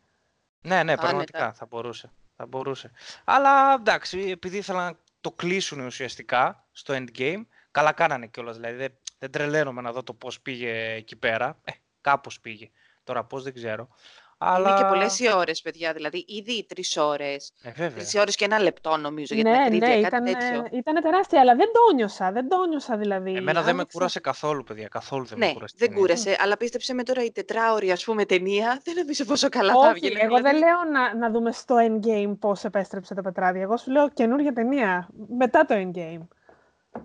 Ε, τώρα και εσύ πολλά ζητάς. ναι, πάρα πολλά. Και δεν ξέρω τώρα και πόσο ενδιαφέρον θα είναι να βλέπεις απλά τον Κάπτεν να πηγαίνει από εδώ και από εκεί σε άλλους κόσμους και να ε, αφήνει στον ένα και στον άλλο τα πετράδια. Ε, αυτό, αυτό που ίσως... Θα είχε και περιπέτειες ενδιάμεσα, δεν θα ήταν αυτό απλά που ίσως να είχε ενδιαφέρον είναι στο Disney Plus αφού κάνουν σειρές ε, ναι. θα μπορούσαν να κάνουν ένα τέτοιο, ρε παιδί μου, με 5-6 ναι. επεισόδια και μια σεζόν. Μια μίνι σειρά, ναι, όντως. Ε, ναι, εντάξει. Ή δεν ξέρω, ας πούμε, για το Λόκι, εκεί που καταφέρνει και παίρνει το πετράδιο Λόκι και εξαφανίζεται, μήπως θα μπορούσαν, πούμε, στη δική του να την ξεκινήσουν από εκεί, λέμε Πολύ τώρα. Πιθανό. Το Αν θεωρώ σχεδόν ότι δεδομένο θα... ότι αυτό θα δούμε, γιατί μου φαίνεται περίεργο να το χτίσανε στο endgame και να μην ναι. δούμε τίποτα από αυτό. Δυστυχώς, παιδιά, νομίζω θα δούμε το παρελθόν του, του Λόκη. Δεν θα έχει κάποια σχέση. Επίσης, δεν ξέρω κατά πόσο αυτές οι, οι, οι σειρές του Disney Plus θα σχετίζονται με το MCU, γιατί η Elizabeth Olsen που παίζει τη Wanda, την Scarlet Witch, είπε ότι το σενάριο θα είναι στο 1950 της σειράς WandaVision, που θα δούμε Vision και Scarlet Witch. Οπότε δεν ξέρω τι έχουν δεν μπορώ να καταλάβω. Δεν, ναι. δεν ξέρω. Ίσως απλά αυτό το όλο θέμα με τις σειρές αυτές να το έβαλε το Disney Plus απλά και μόνο για να τραβήξει κοινό. Αυτό καταλαβαίνω εγώ, γιατί δεν έχει και πολύ νόημα τώρα, ε, ξέρω εγώ, να, να δεις τι, να δεις τον, το, τον Hawkeye, όπως λέγαμε, ή το Loki, το παρελθόν του Loki, μιας και ουσιαστικά το έχεις δει το παρελθόν του Loki, έτσι. Δεν ξέρω αν θέλω να δείξω κάτι παραπάνω. Εντάξει, τι να πω. Παίζει ρόλο, σε, αυτά, σε αυτές τις σειρές παίζει πάρα πολύ μεγάλο ρόλο και το σενάριο και η σκηνοθεσία. Γιατί ξέρεις, έχεις συνηθίσει να τους βλέπεις και με συγκεκριμένους σκηνοθέτες από πίσω.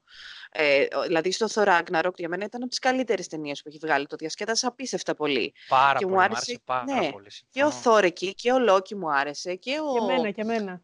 Και ο Χάλκ ε... και όλοι. Και η, Βαλ... και η Χέλα μου άρεσε πάρα πολύ εμένα.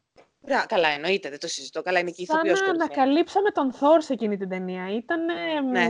ήτανε flat Εντάξει, οι προηγούμενες τους, εμφανίσεις του. Ναι, οι προηγούμενες δεν ήταν ακριβώς. Και χαρακτήρα. Δεν είναι ότι δεν, δεν μου άρεσε. Χαρακτήρας, δεν είναι μόνο χαρακτήρας. Αν το καλοσκεφτείς, ε, όχι μόνο εμφανισιακά, αλλά εντάξει, μην ξεχνάμε ότι όσο προχωράνε και οι εποχές και τα εφέ είναι πολύ καλύτερα. Γενικά ήταν πολύ παλιές στο μυαλό μου οι ταινίες του Θόρ. Αλλά ταυτόχρονα δεν ήταν τόσο καλές όπως ας πούμε το Iron Man το 1. Ναι, με την καμία όμως, εννοείται. Αυτός σου ναι, λέω. Το, το Thor Ragnarok όμως. Δεν ήταν κάτι φοβερό, έτσι, οι ε, αυτό λέω, αυτό λέω. Γι' αυτό σας είπα, ήταν flat. Ναι, βέβαια, βέβαια. Ήταν ε, βέβαια... μέτριες ταινίες το Ragnarok και ήταν πολύ καλό. Είχε, σας λέω, είχε, είχε ζωντάνια, είχε χρώμα, είχε, είχε, ναι, ναι, είχε ναι. ύφος δικό του. Είχε βέβαια, αυτό που είπαν οι Ρουσό είναι ότι ε, το Infinity War ήταν η ταινία του Thor, έτσι. Το έχουν πει πάρα πολλές φορές ότι το Infinity War στηρίζεται στον Thor και στον Thanos και είναι η ταινία αυτών των δύο ουσιαστικά. Και γιατί αν το καλοσκεφτούμε, ο Thor έχει τεράστια εξέλιξη στο Infinity War, πάρα πολύ ε, μεγάλη. ναι, ναι. Και βλέπουμε την πραγματική του δύναμη. Έτσι. Λοιπόν, αυτά κλείνοντας, εγώ θέλω να πω ότι ε, είδαμε μια ταινία η οποία ουσιαστικά αποτελεί ένα τεράστιο κλείσιμο για το MCU, αλλά και μια καινούρια αρχή, ξεκινώντας λογικά από το Spider-Man που θα δούμε τον Ιούλιο, δεν αρχεί και πολύ το Spider-Man, ε, το κατάφεραν εξαιρετικά. Όταν βγήκα από το σινεμά ήμουνα σε έναν ενθουσιασμό που παρόλο που τελείωσε όλο αυτό, ήμουνα πολύ ενθουσιασμένος με τον τρόπο που τελείωσε. Δεν ήμουνα τόσο στεναχωρημένος, δηλαδή επειδή περίμενα κιόλας ότι θα πεθάνει ο Τόνι, ήμουνα ε, προσγειωμένος. Οπότε μου άρεσε και ο τρόπος που πέθανε, η απόλυτη θυσία δηλαδή του Iron Man, γιατί μιλάμε για τεράστια θυσία, ήξερε τι πήγε και έκανε και έμεινε φυτό ουσιαστικά και πέθανε. Ε, και καθώς επίσης και το τέλος του Captain America μου άρεσε πολύ, ε, δηλαδή δεν έχω κανένα, μα κανένα παράπονο από την ταινία. Και μου άρεσε το πώς χειρίστηκαν το time travel, καμία σχέση με ό,τι βλέπουμε συνήθως σε σειρές και ταινίες όπου αλλάζεις κάτι και αλλάζει όλη η ιστορία. Γιατί μιλάμε για 22 ταινίες. Για φανταστείτε, ας πούμε, να άλλαζαν κάτι και να άλλαζε και το παρελθόν τους. Θα ανερούσαν ό,τι βλέπαμε μέχρι τώρα. Ναι, ναι, το διαχειρίστηκαν πολύ ωραία. Ακριβώς. Ναι. Σου λέει, πας πάει στο παρελθόν, ωραία, δημιουργήσει ένα άλλο σύμπαν εκεί πέρα. Μια άλλη διάσταση, ξέρω εγώ. Και μου άρεσε πάρα πολύ. Ε, δεν ξέρω αν θα, θα βοηθήσει αυτό με τα παράλληλα σύμπαντα, όπως είπαμε, και για άλλες, να, να, άλλες διακλαδώσεις τώρα του MCU, αυτό, που αυτό. δεν είναι απαραίτητο να ακολουθούν το κάνον των ταινιών που έχουμε δει μέχρι τώρα. Δηλαδή, ε, απέκτησαν μια τεράστια ελευθερία. Αυτό το, το multiverse πλέον, λοιπόν, μπορεί να φέρει μια σειρά, πολύ εύκολα, που ναι Έτσι. ναι μεν να λένε, ξέρω εγώ, ναι είναι το MCU, αλλά δεν είναι το MCU τύπου Daredevil που μας λέγανε ότι είναι το MCU, αλλά δεν τον είδαμε και ποτέ και δεν είναι και ποτέ υπολογίσιμος στις κινηματογραφικές ταινίες. Ε, και τους Defenders γενικότερα. Από εκεί και πέρα θα έχει ενδιαφέρον να δούμε και πώς θα έρθουν Fantastic Four και X-Men στο MCU. Αν θα είναι με αυτόν τον τρόπο δηλαδή ή αν θα έρθουν από την αρχή. Περιμένουμε ανυπόμονα. Λοιπόν, έχετε κάτι τελευταίο να προσθέσετε; Ε, όχι. Εγώ όχι. όχι. Τα είπες Είμαστε όλα. στο ίδιο feeling με σένα. Ναι, ότι ακριβώς, ήταν ακριβώς. υπέροχη ταινία και δεν έχουμε να πούμε τίποτα κακό. Τέλεια. Εγώ ανυπομονώ απλά να βγει σε Blu-ray να την ξαναδώ. Μπράβο. Όντως, ναι. Λοιπόν, αυτά και για αυτή την εκπομπή των The Geeks, την δεύτερη. Ελπίζουμε ε, να σας αρέσουν. Κάντε ένα like στο βίντεο αν σας άρεσε, μην το ξεχνάτε γιατί βοηθάει αρκετά. Ε, στα σχόλια από κάτω μπορείτε ε, να ρωτάτε οτιδήποτε για κάποια σειρά και να απαντάμε εμείς σε κάποιο σε κάποια επόμενη εκπομπή ε, και μην ξεχάσετε να κάνετε και subscribe στο κανάλι για περισσότερα βίντεο. Οπότε μέχρι το επόμενο, γεια σας! Γεια σας! Γεια! Γεια!